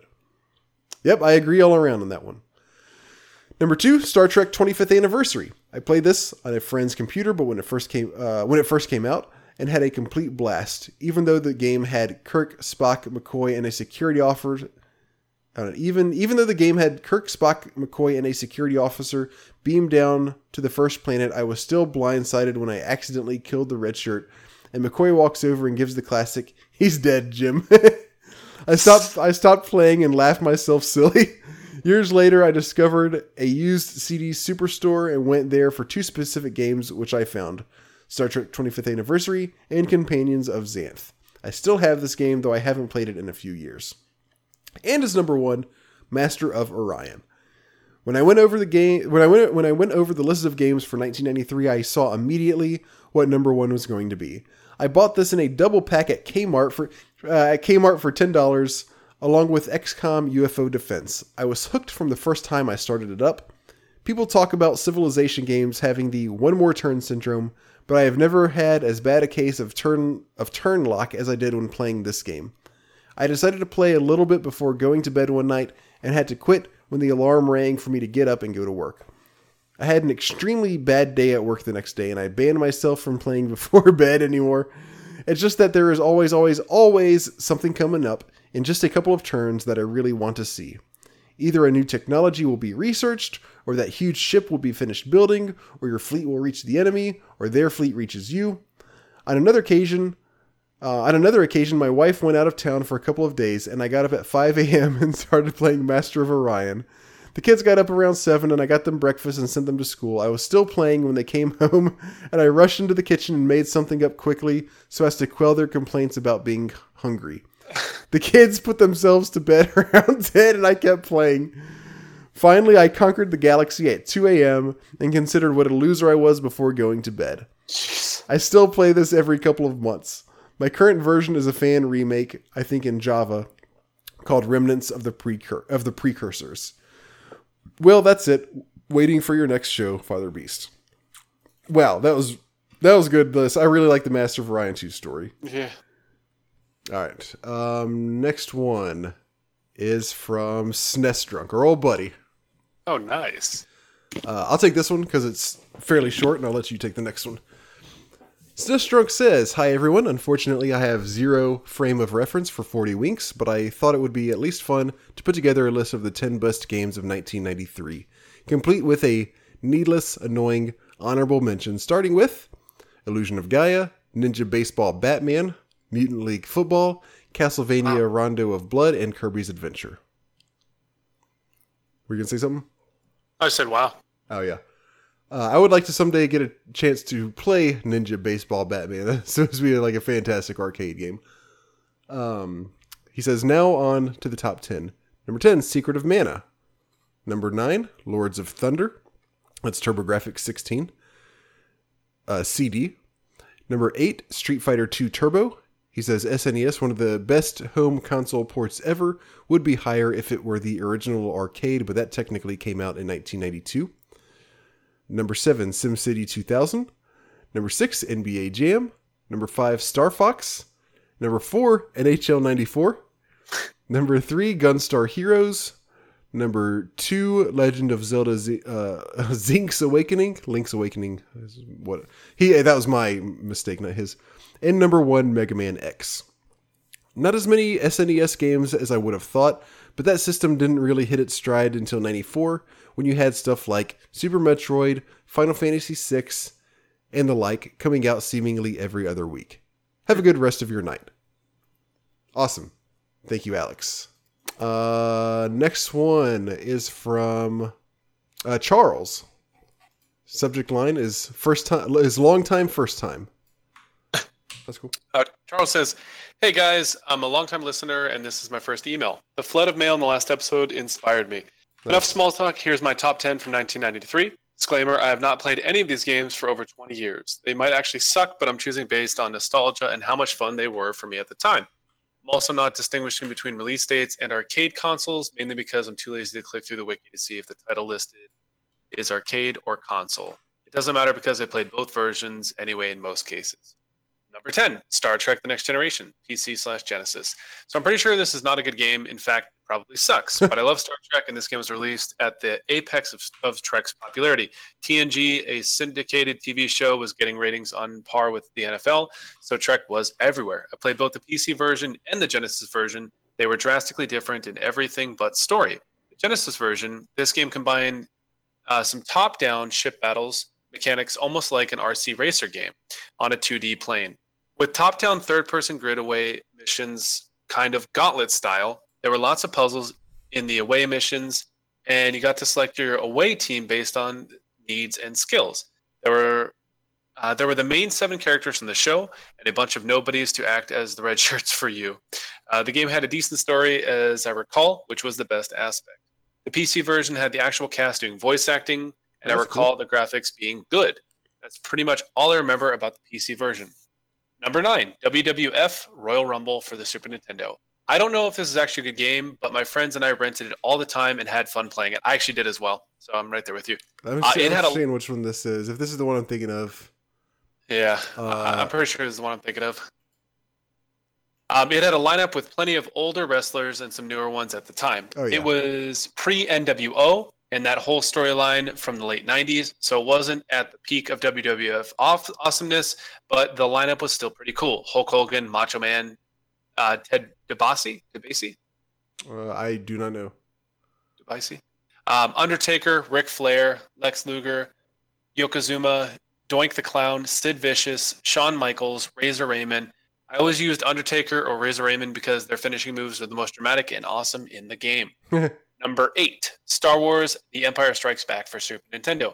These Star Wars games for the SNES weren't were so much fun. I recall being amazed by the sound effects and music, and the game uh, the game was great, but they were hard. I can't remember ever. I can't remember getting past the first level. I just remember platforming across Hoth as Luke Skywalker, shooting a blaster and swinging a lightsaber. Number seven, Legend of Zelda: Link's Awakening for the Game Boy. So this was the first Zelda game I played for any series length of time. Somehow I missed the original. I bought it at a pawn uh, pawn shop along with the version of Metroid for Game with a version uh, of Metroid for Game Boy. The story and gameplay basically mirror Link in time on the SNES. Um, I was enthralled. I I enjoyed the gear up, exploring adventure format that Nintendo would later perf- uh, perfect in Majora's Mask and Ocarina of Time. All. Uh, number six, Super Mario All Stars, Super Nintendo. You know them, you love them. What's more to be said? I remember thinking it was so cool that I could play these games again in one collection, SNES, like just as I said, Robert. Nice, nice. I remember also wondering why other game companies don't do releases of their best games in a single SNES cartridge, like Castlevania Collection, Tecmo doing a collection of its best titles, uh, Tecmo Bowl and Tecmo Super Bowl. It would have killed. Uh, I remember being underwhelmed with the whole Lost Levels thing, but I definitely replayed Mario 2 and 3 quite a bit. Number five, Mortal Kombat 2 for the arcade slash Genesis. True story, my dad made me stop playing this when he saw me chopping up a dude as Baraka at our local Pizza Hut. Of course, I played this behind his back and later got my own copy for the Genesis. It was such an improvement over the original. It was it has to be one of the top examples of a publisher improving a series, adding enough to make it fresh without losing what's great. That's true. Yeah. New characters were awesome. That's uh, what was always so great about the Mortal Kombat games to me was how they hinted at such awesome backstories behind the characters and gave you some story when you beat the game with just a character. With I, a character. I, I really agree on that. It's like they they, they really made it a mystery, but they kind of like gave you like little bits and pieces here and there about the backstory. I th- I always thought that was kind of cool. I was never big on the dumb friendships and babalities. Um, it was really a new character. It, it was really the new characters and improved graphics that made the game for me. Jax, Baraka, Mileena, Shang Tsung, Reptile, just great game all around. And so good that they dropped the stupid test your mic crap from the first game. Oh yeah, I forgot about that. Oh, wasn't I? It was like a Between little. fights? It was like a little mini game, right? Yeah, between fights. Oh my god, I forgot about Were, that. was it? Were you breaking bricks? You had to spam a button, yeah, and then your character would hit the bricks as hard as yeah, as hard as you tie. Okay. Oh, so yeah, yeah. They also expanded the hidden character concept, which was really just a glitch in the first game. Uh, number four, Street Fighter Two Turbo Super Arcade slash NES or Super Nintendo. Excuse me. It is insane that all three versions of this game were released in the same year. My jaw hit the keyboard when I saw the wiki, but of course they were. Of course, Capcom not only releases not only releases three versions of the same game, but did so all in one year. Yeah, actually, played the uh, uh, as we talked about earlier, they, that was kind of a mistake on the part of the wiki. It was uh, the original was in 1991, and actually the arcade version of this was 1992. It was the SNES version. excuse me, that was 93. So Okay. yeah, it does seem like a Capcom thing to do, but actually in this case they were spaced out somewhat. Um, I played the arcade machine at my local Walmart and later got uh, Super Street Fighter 2 for Super Nintendo. Me and friends played this for hours. There was always the cheap ass guys who just spam Bison's move where he flies across the screen, or Blanka's electricity, or Chun Li's crouching kick. I liked playing as Sagat, S A G A T. Oh yeah, that's I think that's pretty. uh, It, it- people pronounce it Sagat or Sagat either way. Okay, like Bob Saget. Uh, it was so much fun to never jump. It was so much fun to never jump and catch people in the air with his high slash uh, fierce kick or punch. Just standing there like a badass with a scowl on his face. I also like Balrog and tried to get good with him, but never could. I've never been. Um, I've never been a great fighting game guy, particularly with the ones um, ones so precise as Street Fighter. But it was still a lot of fun. Number three, NBA Jam uh, NBA Jam Arcade slash Genesis. Oh my God, Robert, he's on fire! Boom shakalaka. um, I don't know what to say uh, other than this game was so much fun. Breaking the backboard. Oh yeah, I forgot about that. Dunking from half court. Yeah, yeah. playing as Bill Clinton. I can't remember all the other hidden characters. Um, it annoyed the hell out of me that I couldn't play as Charles Barkley because of his crappy shut up and jam game. Oh, yeah. Ultimately, it didn't matter because it was fun regardless. Number two, Doom for PC. The atmosphere was what set this game apart. I remember jumping in my seat and I opened the door to find an imp standing right in front of me. And the sprawling level designs encourage exploration and heighten the creepy atmosphere. Huge, apparently empty buildings, but then you start finding demons everywhere. You weren't stuck in a straight line like many FPSs today. Looking at looking at you, COD the growls and snarls from the darkness, the dead bodies, casual carnage everywhere, and later the literal Satan worshipping sa- uh, stations or altars or whatever. It was like nothing before. And I'm not sure I've had any, I've had another FPS experience draw me in like this one. Maybe Fallout 3. Uh, Doom wasn't about gameplay to me, which was fine. It was about the atmosphere and setting. Number one, Robert, you'll love this Star Fox for Super Nintendo. Ah, I played this game so much, I sh- I'm shocked the cartridge didn't explode. First time I beat it, I inexpl- in- inexplicably, explicitly, oh my gosh, turned the console off before I could see the end. Don't ask. me. I don't know why. Just- I was absolutely, I absolutely loved this game. That's Uh, frame hilarious. rate, yeah, frame rate slowdowns and all. To me, it was what X-wing, uh, which was released the same year, could have been. Oh wow! I know different. I know different game types, um, such as simulator versus shooter, uh, but Star Fox was way more fun. God damn it, Slippy! In trouble again. uh, the stage in deep space with the creepy neon space manta ray thing was awesome. The asteroids with faces on them as you were trying to dodge oncoming crap in the wormhole. And lastly, the final boss was super creepy, like a lawnmower man type thing. The polygonal, polygonal yeah, yeah. uh, face spewing tiles at you. That's it. My top 10 from 1993. I got a Super Nintendo that year for my birthday, and I got a Genesis for Christmas. It was a good year. That's a great year. Um, Yeah. I played other games on the list like Myst, Breath of Fire, Aladdin, the Disney platformer for Genesis was uh, was very good. X-wing, Tie Fighter was so much better though. Uh, there were also some classics I never played: SimCity 2000, Sam and Max Hit the Road, Shadowrun, but based solely on nostalgia and fun. These are my picks. See you guys later. I enjoyed the podcast. Charles. Thank you, Charles. Uh, what's the last part?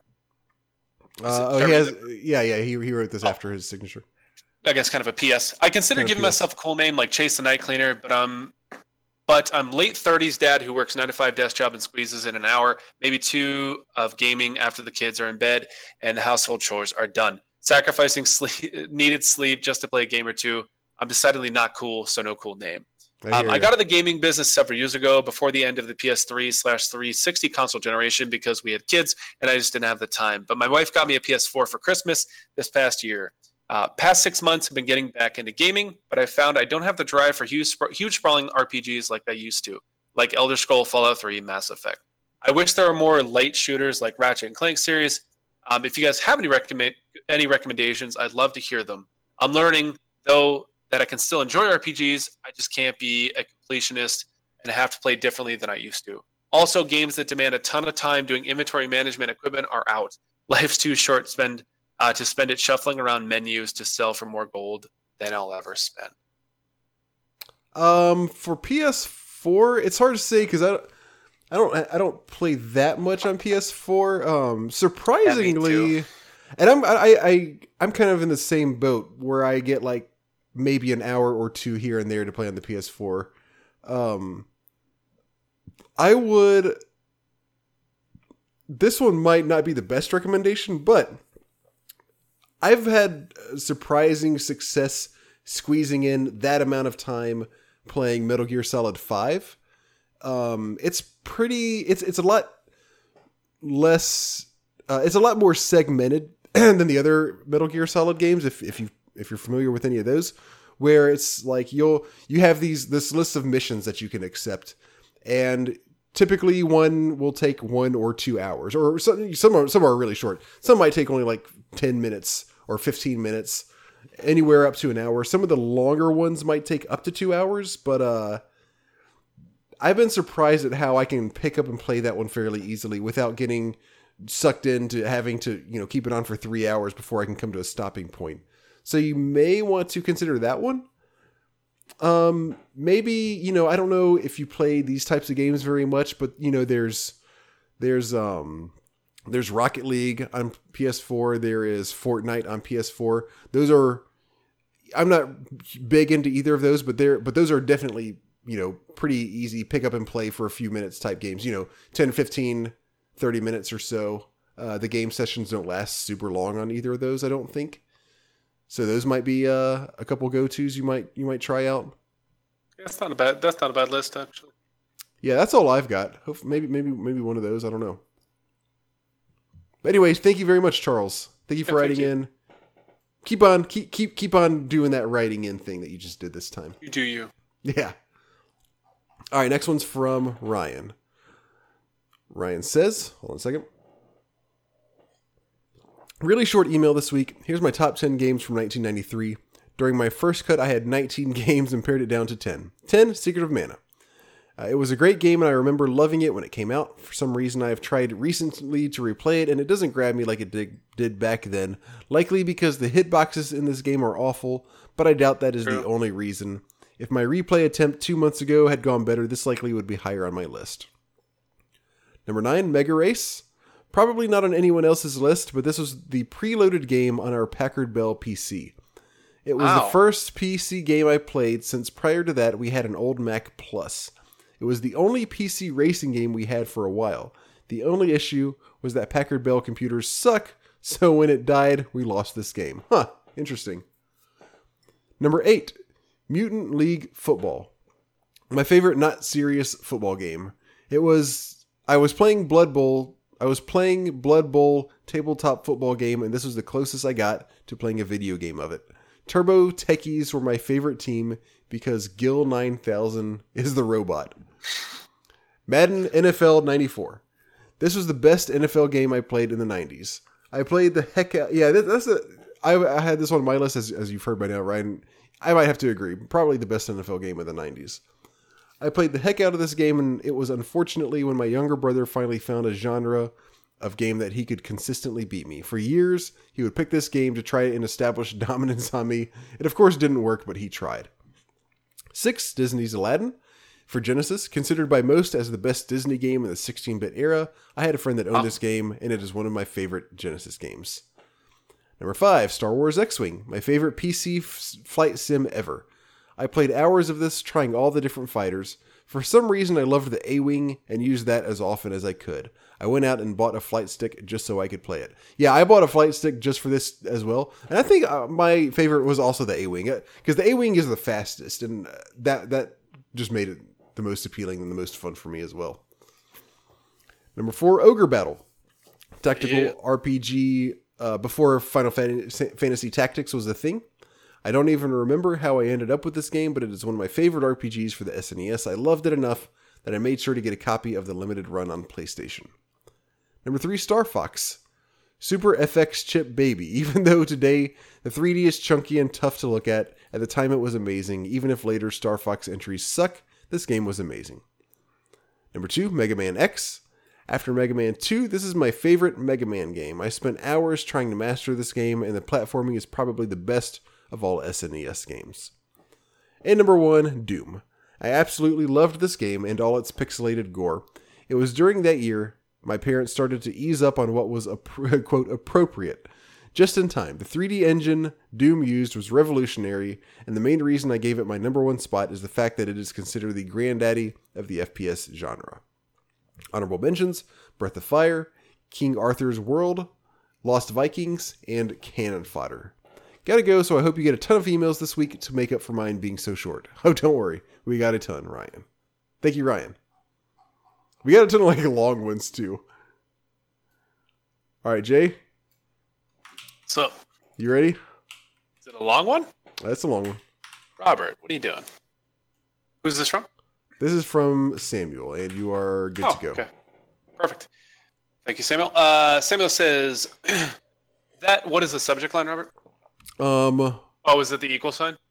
No, no, no, no. Oh. It is while this won't quite match the three emails I sent in last time, it very likely will be the longest email, single email I've written to your show so far. Nice. Um, yep. He said he starts the email with that may also be the longest email subject line I'll ever write. I'm just tired of thinking about it. Hello to the hosts with the mosts and all you wonderful listeners out there. It's your friendly neighborhood blabbermouth with yet another ridiculously long email. Samuel says, First off, I was surprised to hear another listener from the Sacramento area. I can't remember who it was. I realized that I could go back and listen to the episode again, but it's much more enjoyable to see if you guys can remember who it was. Nope. Uh, no, sorry, don't, I don't Um, remember that. But considering that it isn't the biggest city in the United States, it's pretty cool that multiple fans of the podcast live in the same city. Maybe we'll have to do organize some sort of meetup slash fan club thing. Oh yeah, second- it, it may have been Jonathan, possibly. That'd kind Jonathan. of cool. Um, second, I didn't get as much time to play 40 Winks as I would have liked. Don't worry, you didn't miss anything. I just started playing Pokemon Go this past week. Um, a friend talked me into trying it, and I've kind of been playing it a lot. It, it's actually very fun, especially at the beginning. Uh, it doesn't help matters that I work in a densely populated area, and there are approximately 80,000 Pokestop, Pokestops and gyms out there. Jeez. But it's pretty enjoyable so far. I'm curious to see if any of my enthusiasm will continue for it during the horrible hot summer months. Nope, definitely not. Um, as for 40 Winks, well, I really liked the opening cinematic, but then the actual graphics were not quite on par with the intro video. The controls were okay, if a little floaty. I forgot how troublesome 3D action platformers are when they aren't well crafted. Um, as I tried to go through two different levels, but found myself utterly lost each time and couldn't figure out where to go. The levels just felt like a bunch of similar looking corridors. It didn't seem like Yep. it didn't seem too bad, but I really couldn't bring myself to play it for more than an hour or so. I will say though that when I was walking through this spooky house and a giant spider jumped out and attacked me, I was legit scared for a couple seconds. Overall, roll randomly. Better next time, Robert. Jeez. Uh, next up, Yeah, I'm going to drop a a top one. 10 on your. Yeah, right. I'm going to drop a top 10 on your sweet asses. oh, nice. As uh, soon as I heard what the list would be, I stopped what I was doing and for the next 45 minutes or so researched all the games that Wikipedia lists came out in 1993. Normally, this wouldn't be a big deal, but seeing as how I was listening to that episode at work at the time, let's just say it was time well spent. And you were paid. Uh, so here are my top 10 games from 25 years ago. I had a I had to whittle down the list from over 20 games, and I still have a couple honorable mentions. I also tried to only pick out games that came in came out in North America in '93. So there are many seemingly obvious games that I left out because they came out in Japan instead. Honorable mentions: Lufia and the Fortress of Doom, Super Mario All Stars. Uh, while I'm not a huge fan of Lufia One, I do love Lufia Two, and we couldn't have gotten gotten Lufia Two without Lufia One. And for Super Mario All Stars, I realize it's a compilation of old NES games, but it did introduce the world to the lost levels and gave the game a graph a graphics and physics overhaul. Okay, on to the list uh, proper. Number 10, Zombies Ate My Neighbors for Super Nintendo. I only played this game briefly, but it was a weird electric top-down shooter that was pretty fun until you got it got murderously difficult. Great graphics, sound design, and fun co-op options. Number nine, Aladdin for the Genesis. I remember renting this one multiple times as a kid, and it stuck with me. Very solid platformer with amazing graphics. Though that level where you fly in the magic carpet trying to avoid advancing waves of lava killed me every time. Fuck that level. That was so stupid. number eight, that was me talking, by the way. Uh, yeah, number yeah. eight, Gunstar Heroes for the Genesis. Consistently ranked one of the best Genesis games ever made. It's a crazy awesome shooter with co op. I should play this since I have it both on Wii U Virtual Console and the Steam via the Sega Mega Sack Pack. oh, yeah. Number seven, Batman, the animated series for Game Boy. A licensed game? Hmm. What? Actually, this was a fun platform where you play as both Batman and Robin. Though I never never beat the game because Mr. Freeze was an asshole. He was not a an ice guy. Ah, punny, punny, punny, punny. Number nice. six, Street Fighter II Turbo. I wouldn't be surprised if this is on everyone's list. Um, it is a very influential fighting game, still considered to be one of the best fighting games ever made. The only reason it's on so low on my list is because I'm not a huge fan of fighting games, and I liked other games on my list more. Number five, yep. Battletoads and Double Dragons for the NES slash Super Nintendo. The NES version was a huge part of my childhood, even though it was ridiculously difficult.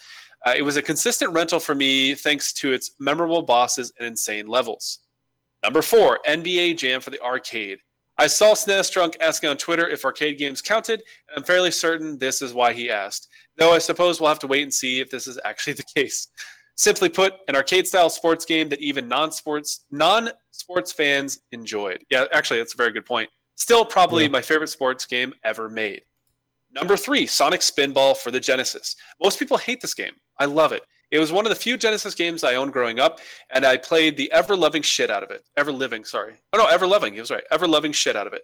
I will freely admit it has many flaws, but nostalgia has gripped me firmly by the balls in regards to this game. There are some games that I'm similar in that regard, so I, I can understand it.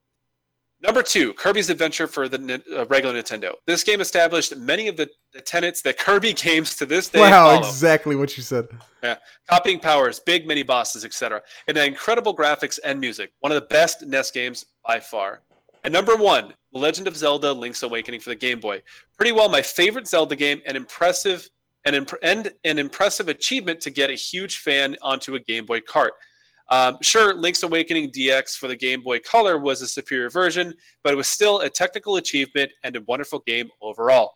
Finally, a word I'm sure you're thinking about right now because sweet, merciful McGillicuddy. Uh, I'm curious if you guys or any of your listeners uh, might be interested in some form of a tabletop RPG. Absolutely. I'm actually considering on purchasing one right now. One of my friends plays one and he's been telling me about it. I don't know the name off the top, but I'm getting more and more into tabletop stuff. So um, absolutely.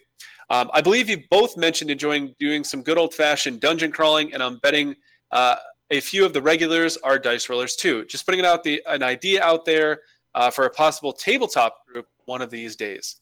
Anyways, that's all for now. I can hear you guys sighing with relief. Now, if you'll excuse me, I'll be refreshing various websites obsessively until this the NES Classic goes on sale.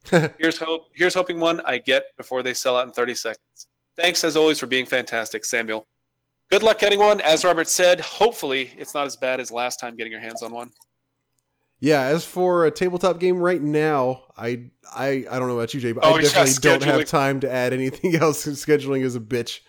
But uh it's true. It is very true. But that would be awesome if like if they had a group that set up a um like a tabletop game. I don't know. For some, for some reason that would be I think that would be really cool if they had a like, in the Sacramento area. Okay. In the Sacramento area. All right. Another one from Jonathan. Or is this the first one? Yeah, this is the second one from Jonathan. Jonathan says, Hey, ladies. Haha. now that I've listened to the cast in its entirety, I felt the need to respond again. I can't believe that I forgot about Donkey Kong Country for the soundtrack I'd like to listen I to know, live. right? It, it's a sleeper. Yeah. Shout out to Jay for thinking of that one. What up? Uh, also, kind of shocked that no one thought of Pokemon as an option.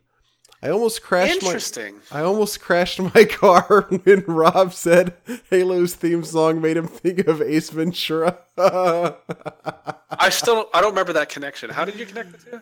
oh. Oh yeah, right, right, right, right. Okay, thank you. Oh, yeah. Sam talked about going balls deep this past week. LOL. That's a perfect sentence. He bought a bunch of games that he may never play. Funny enough, he actually has his own podcast that is devoted to playing through all the random games he has bought over the years. Robert, you need one of those. Wait, so Sam has is, is this is this real? Sam has this? Or is this a joke? I don't know. If so, that's really cool. That's cool. I would like to listen about this. Um, okay, yeah, yeah, it looks real. He says, um, as you played it through the videos. Now, thanks to his balls deep expenditure, he may never run out. Anyway, it's called the Backlog Monologue Podcast. Give it a listen. Ah, very cool. Okay, sweet. Backlog Monologue pod- Podcast. Uh, Andrew finally wrote in and discussed his love for Final Fantasy VIII. Uh, gonna be honest, I liked the game a lot too back then. Still, the gameplay didn't really stand the test of time. What did, though, was Triple Triad the card or Triple Triad the card game. I've searched for similar experiences or straight ripoffs for years. I've never found an experience quite like it. Some of the elemental and reversal rules were kind of dumb, but the game overall was fun enough to make me want to play Final Fantasy VIII Torture all over again. I mean, that's a serious mini game. Right where I'm at. No one wants to relive Final Fantasy X just to play Blitzball, but Triple Triad was so good. Do you agree with that, Jay? Was that a good? Yeah, it's Triple fun. Triad. That's that's one of the things I think is redeeming about it. I'm slowly but surely finding my way to owning a Nintendo Switch. I, I have a second job at the restaurant and work one day a week. Every time I work, I put aside $20 for the system. I'm $100 in, and in two months should be able to afford it. Nice. I'm really excited to try Mario Odyssey and Project Octopath. Also, some indies that I that that aren't being released for the PS4, like Hollow Knight. Call me crazy, but this might be the last system I buy for a while. I don't think that's crazy at all. It's kind of the best of both of both worlds. Congrats for 11 emails this week. Really setting the bar. Haha. Yeah, well that's uh I think that's exactly as many as we have this week too. Or maybe even 12 now. I no, I think we got 12. But actually last week we had 12 also because we missed Simon's, so it's tied again. So, on my last email, I mentioned how players could play as Ruff or Tumble in 40 Winks. I wrestled with the fact that I didn't know how the girl player operated. After all, uh, did she have a different move set? Did she have her own superhero types that could be played? And was and what was beyond that girl's only room?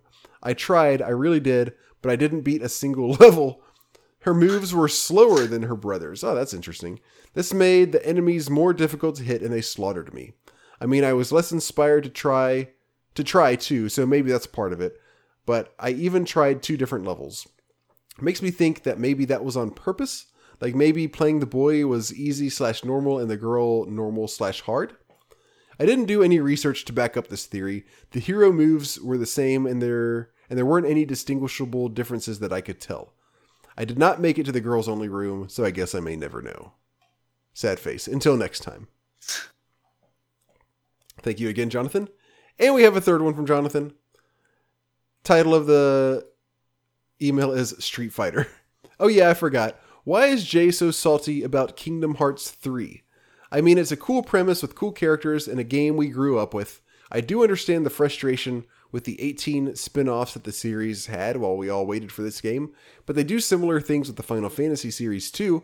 In my Sure. opinion, this game looks awesome and could be a home run. It may be the next PS4 game I buy at release. The only other was Final Fantasy 15. I just have very low hopes for it. In all honesty, I just I don't know. I I've, I feel like I've grown o- grown out of Kingdom Hearts. I feel like the story is too simplistic.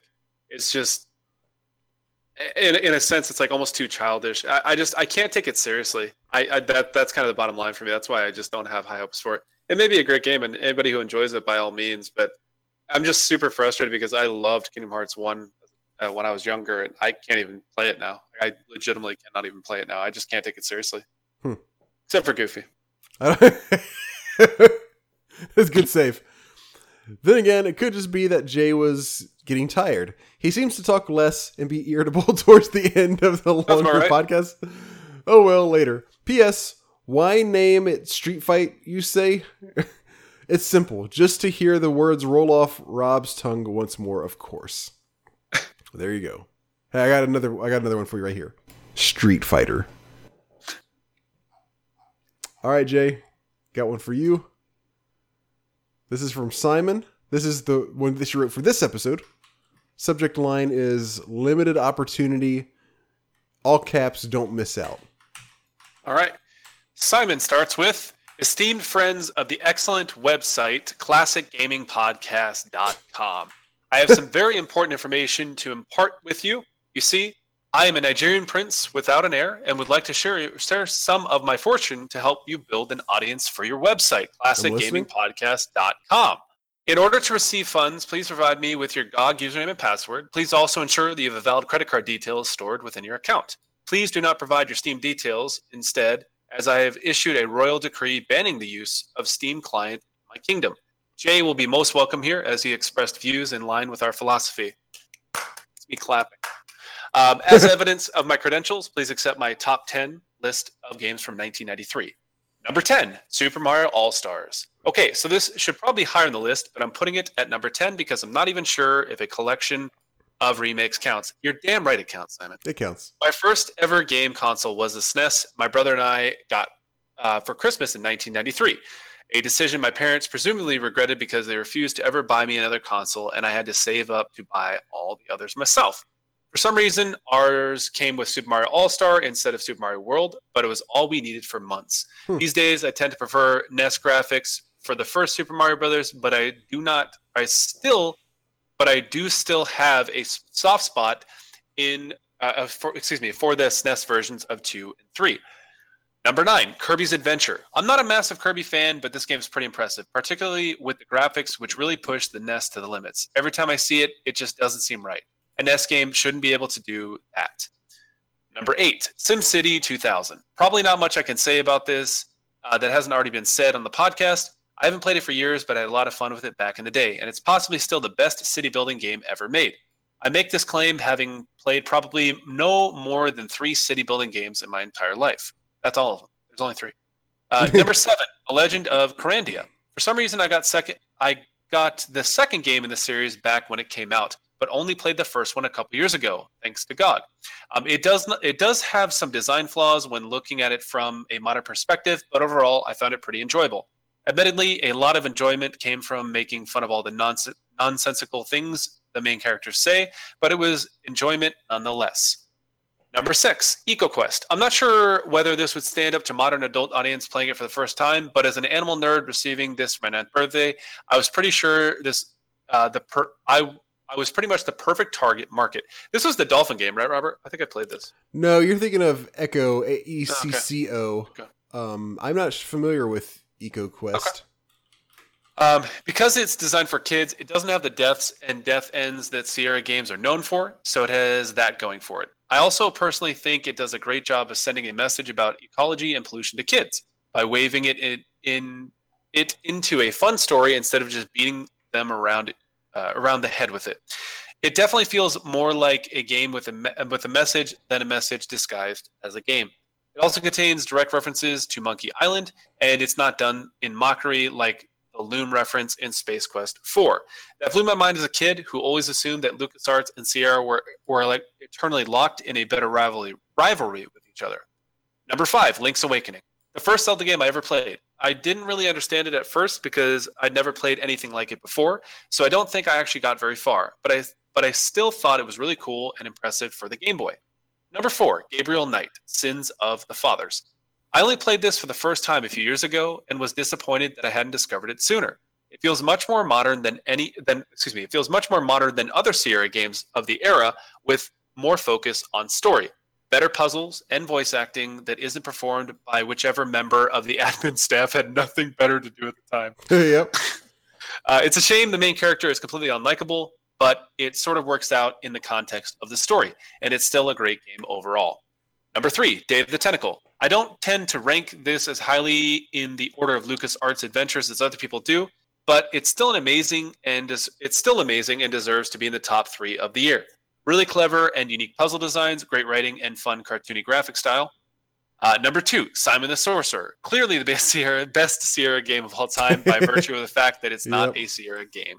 And number one, Very nice. Uh, good, good one. uh, number one, Sam and Max hit the road. Everyone likes Day of the Tentacle wow. uh, better, but out of the two 1993 LucasArts adventures, I've always preferred Sam and Max. The story isn't particularly interesting, but the humor always gelled with me more than Day of the Tentacles. I do feel kind of weird ranking it above Simon the Sorcerer because I sort of just assumed I would make Simon the Sorcerer number one for sentimental reasons. But when I stop and think about it, I guess Sam and Max is a better designed game. Probably. I don't know. I've never had to compare them before, so it's weird. And that concludes this week's spam. Stay tuned for the next tips on finding hot singles in your area and Oh, making nice. $1,000 an hour working from home. Okay. If you have that, definitely email me. Either one.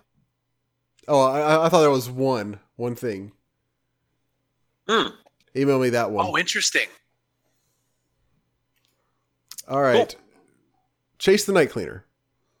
Top ten, top five games of 1993. Oh, he's only given us five. He's he's Chase. come on. What are you, Jeff? Jeff the Night Cleaner? Chase says, "Hello, gentlemen. Thanks as always, making time for your show in your show for your audience. Chase the Night Cleaner coming in for one heck of a top five. Okay, he's building this one up. 1993 was a pretty interesting year for releases, and here are mine in no numerical order. A. Master of Orion for PC slash DOS, the first grand space strategy game 4X I ever played. This game helped lay the foundations of a genre I would grow to love, and is the genesis of the great games we enjoy today like Stellaris and Endless Space. I spent days just trying to figure out how to play this game, and once I had mastered it, I spent months playing it, until Master of Orion 2 came out and eclipsed this game in every way. B. Tomb, uh, Doom for PC slash DOS. Such a big deal at the time of its release. One hell of a granddaddy of FPS. See what I did? Because you like go to hell and stuff? Ah, okay, I got it. I get it. Along with its older brother, Wolfenstein. It was hard to escape this game growing up in the 90s, and I played both this and Doom 2 a whole lot. C. Syndicate for PC DOS. A real-time isometric isometric espionage game in the cyberpunk near future? Sign me up. This game has its flaws, but for the time, Bullfrog created uh, an, an incredible squad-based spy game where you literally were the rich bad guy trying to dominate the rest of the other rich bad guys. Had a bunch of systems similar to XCOM, like research and inventory management. Also, cars were one of the deadliest weapons early game until lasers and rockets were commonplace. D. Of course. Super Mario All Super Super Mario All Stars for SNES. This is really uh popped up a lot more than I would have thought. Hands down, one of the best ways to play Super Mario 1, 2, and 3. All of these games brought up to 16-bit brought up to 16-bit graphics with new sprites and upgraded music. What's not to like? When this released, some folks thought why, but not me. The upgrades were amazing, and it is still my preferred way to play the old Mario games. And E, Battletoads in Battle Maniacs for the SNES. The best Battletoads game ever made. Incredible 16 bit graphics, great sound and music, uh, great level design, and the same cruel difficulty you would come to expect from this series. Give this one a try at least once if you can. The game looks and controls amazing, and even if you only get through the first two levels, they are still fun until the tree spikes and jet until the tree spikes and jet bikes slow. And now for my questions of the day. What was one of your favorite TV shows to come out in 1993? Hell if I know. For me, it was Animaniacs. That oh, show, Oh, wow. That's a good one. that show, I was, I never really watched Animaniacs. It's a good That show. had some ridiculously awesome and Oh, fourth yeah. wall breaking uh, moments. It Low was key actually and appropriate, too. Oh, is it really? Oh, yeah. Oh, wow. There's a. Dude, ready for this? Walker, Oh. Texas Ranger. Mighty Morphin Power Rangers. Boy Meets World. Uh, the Nanny. Frasier. X Files. Holy shit, there's a lot of good shows that came out this year. Um, Is there anything else? WWE Raw. Beavis and Butthead. Star Trek Deep Space Nine. Saved Be- by the Bell. Oh, college years. Who cares? Beavis and Butthead, maybe mine. Space Ghost. Space Ghost came out in '93. Are you kidding me? 93? Wow. I thought it was earlier than that. Damn. I thought it was later. You thought it was earlier? Yeah. Wow. Legends of the Hidden Temple came out in '93. Oh shit. Rocko's Modern Life. That was good. Sonic the Hedgehog. Veggie Tales. Oh my gosh. Two stupid dogs. Bill Nye the Science Guy came out in that year. A lot of these are really famous, but they're ones that I never. Oh, late. Okay, late night with Conan O'Brien. There, that's that's that's mine. That's his first chance. Yeah, fir- first time at that. If that one, if you're not counting that one for whatever reason, I'm going to go with Beavis and Butthead Wow. by 100 percent Conan. I don't know. Any of these are crazy good. I watched so much uh, Mighty Morphin Power Rangers when I was younger, even though it's complete dog shit. Yeah, I never watched it really. I didn't ever like It's it. terrible. Yeah, I guess I'll go with that. I mean, there's so many good ones. Yeah, there's a lot on here. Good question. Uh, he's is that the end of his email? That's it for me, gentlemen. Um, thanks as always for everything that you do, and hopefully this section is a bit less salty this time around. Cheers, Jason Night Cleaner. Was it salty last time? I didn't remember that. Yeah, I don't remember that either. I, mean, I, don't, I don't either. We got one left. I'll let you do the honors. Of course you would. Scumbag Robert. This is from uh, Jeff. Oh, he doesn't have a top 10, though. Uh, it looks like he does actually. Oh, Jeff, coming in. Redeeming yourself. All right. Jeff says, looking at the games from 1993, I was a little bit disappointed. As many RPGs as I have played, I have not yet gotten around to Illusion of Gaia, Secret of Mana, or the first Lufia game. And the most obvious great game of the year, Mega Man X, I had only tried briefly when I first got my SNES Classic. After around 8 to 10 attempts to beat uh, Chili, Chill Penguin, I decided I am ju- just not good enough for 2D platformers anymore. But in the interest of this list, I gave X another attempt a few days ago. Uh, Chill Penguin was again being very unchill and whooping my ass, but I was showing progress now that I got it. Uh, now that I got it in my head that I need to incorporate the new tactics of wall climbing and charge shot. When I finally beat him, I breezed through the next three levels and bosses. I, uh, bosses. I tried dying only once the entire die. Wait, I tried dying only. I think the emphasis here is when I finally beat him, I breezed through the next three levels and bosses I tried, dying only once the entire time. Ah, okay, thank you. Um, when I get some more time, I'll see if if I find that penguin was the fluke or if there are any more roadblocks ahead. Anyways, on to my top ten, and I'll keep the rest brief. Uh, shout out to Plumbers Don't Wear Ties and a game Oh, God. and a game called For Reals For Realsies Tinklebit. Both came up in Uh, my search. That's- holy shit. Tinkle Pit? Pit. Tinkle Pit. I don't want to know. Uh, both I'm came up in my up. search, but just missed the cut. Number 10, Cool Spot, Genesis. I played this game. I almost put this on my list, too. That's so funny. Uh, number 9, uh, Cool Spot, by the way, was from 7 Up. It was the it was a red spot. It was a ridiculous game. Yeah, it's the little, number- the little red guy from 7 Up. Yeah, here. it had sunglasses and, and black arms with white gloves. almost I like had that on Sega Genesis. Yeah. Uh, number nine, Chip 'n Dale Rescue Rangers 2 for the regular Nintendo. Both of my first two are fun picks. Uh, pick, wait. Both of my first two are fun pick up and play platformers. yeah. Perfect for a rental back in the day. That's actually a very good point. Yeah, actually, I rented Cool Spot. I never bought it. Uh, number eight, Day of the Tentacle. Not my type of game, but I had some fun with it. Number seven, Mega Man X for the Super Nintendo. Number six, Mortal Kombat 2 for the arcade. Number five, Samurai Shodown for the arcade. I had almost as much uh, with. I had almost as much with these as I did Street Fighter 2 back in the day. Samurai Shodown, in particular, because they had it at the Shakey's Pizza, where I often went with my little my little league teams. Number four, Breath of Fire for Super Nintendo. This is an above-average RPG that is an extra shine for me because of my love for the third series. Number three, NBA Jams for the Genesis. His comment says, duh. Number two, Mutant League Football for Genesis. This is probably too high, but my younger brother and I had so many good times with this ridiculous game. And number one, Robert, NHL 94 for Super Nintendo.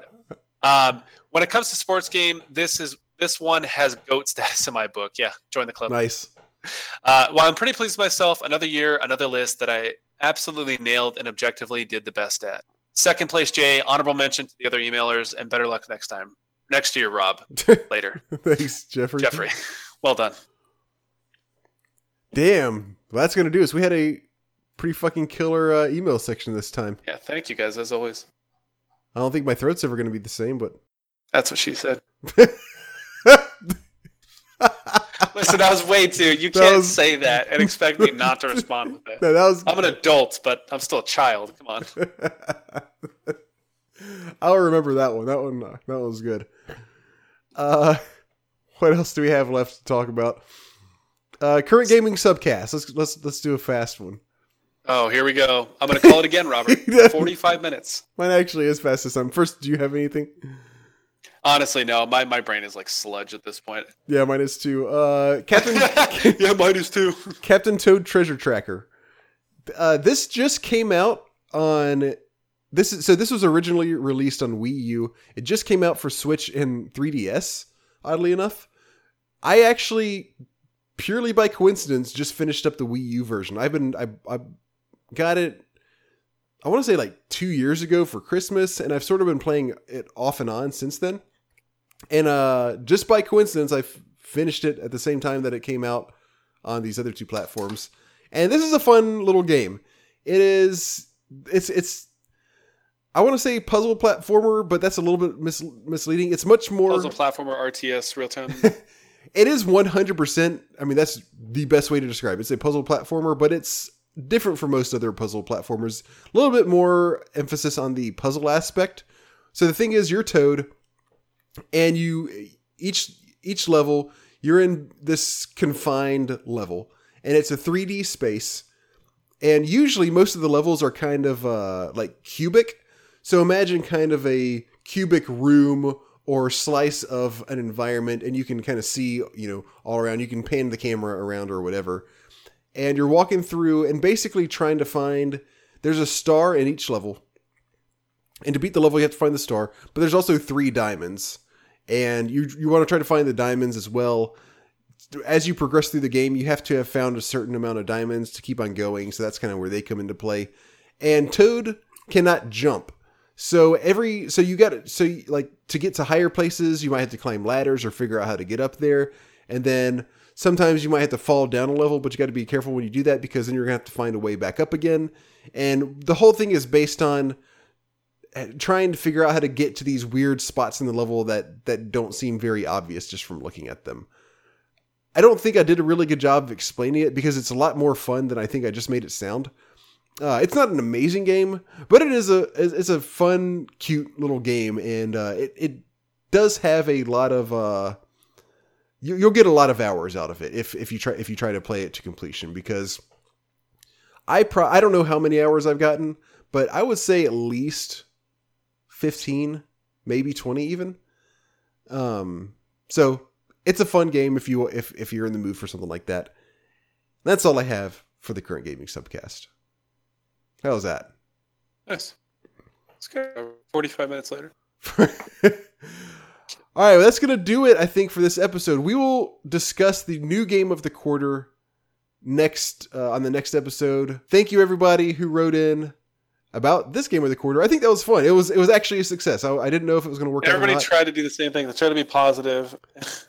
And I like. I think it's hilarious that we all had basically the exact same opinion about the game. I wasn't expecting that at all. It was uh, but uh, but yeah. So we'll we'll figure out the next game of the quarter. I had a. I think that turned out to be a, a whole lot of fun. I liked hearing everybody else's thoughts. Uh, quick a quick shout out to Ludog80 who left us an iTunes review. He says, "I've been li- I've been listening for about a year and really enjoy this podcast. When it releases the next episode, I will stop listening to anything else until I finish it." Robert Wow. and yeah, I know. How about that? Robert and Jay are funny. That is the best compliment I've ever got. yeah, I was gonna say. And have some interesting insights on games. I enjoy hearing the retro games they are playing each podcast. The email section may very well be the best section. Ludog80. Thank you, Ludog80. Yeah, thank you very much. Um,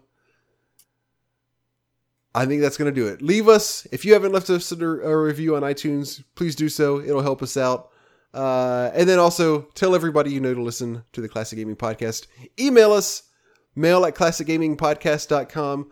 We haven't discussed what the top five is going to be next time. I'm going to pull up a quick, a quick list real fast. We're not going to spend any time figuring this out if we can't figure it out immediately. I felt like I had a million ideas, but I'm not seeing anything standing out right now. So we will um we'll figure this out in between episodes. I'll post it on I'll post it on Twitter at Class Games Cast. We'll post what the next top five is going to be. Sorry we didn't cover that in this episode. We always forget to do that. Um, at Class Games Cast, I am at King Octavius. Again, email us mail at classicgamingpodcast.com about whatever the hell you feel like. Thank you again. I know I've said this a million times, but one more big thank you to everybody who wrote in. This was an Seriously, amazing email section. This episode and last, it's it's been consistently pretty awesome past few I agree. episodes.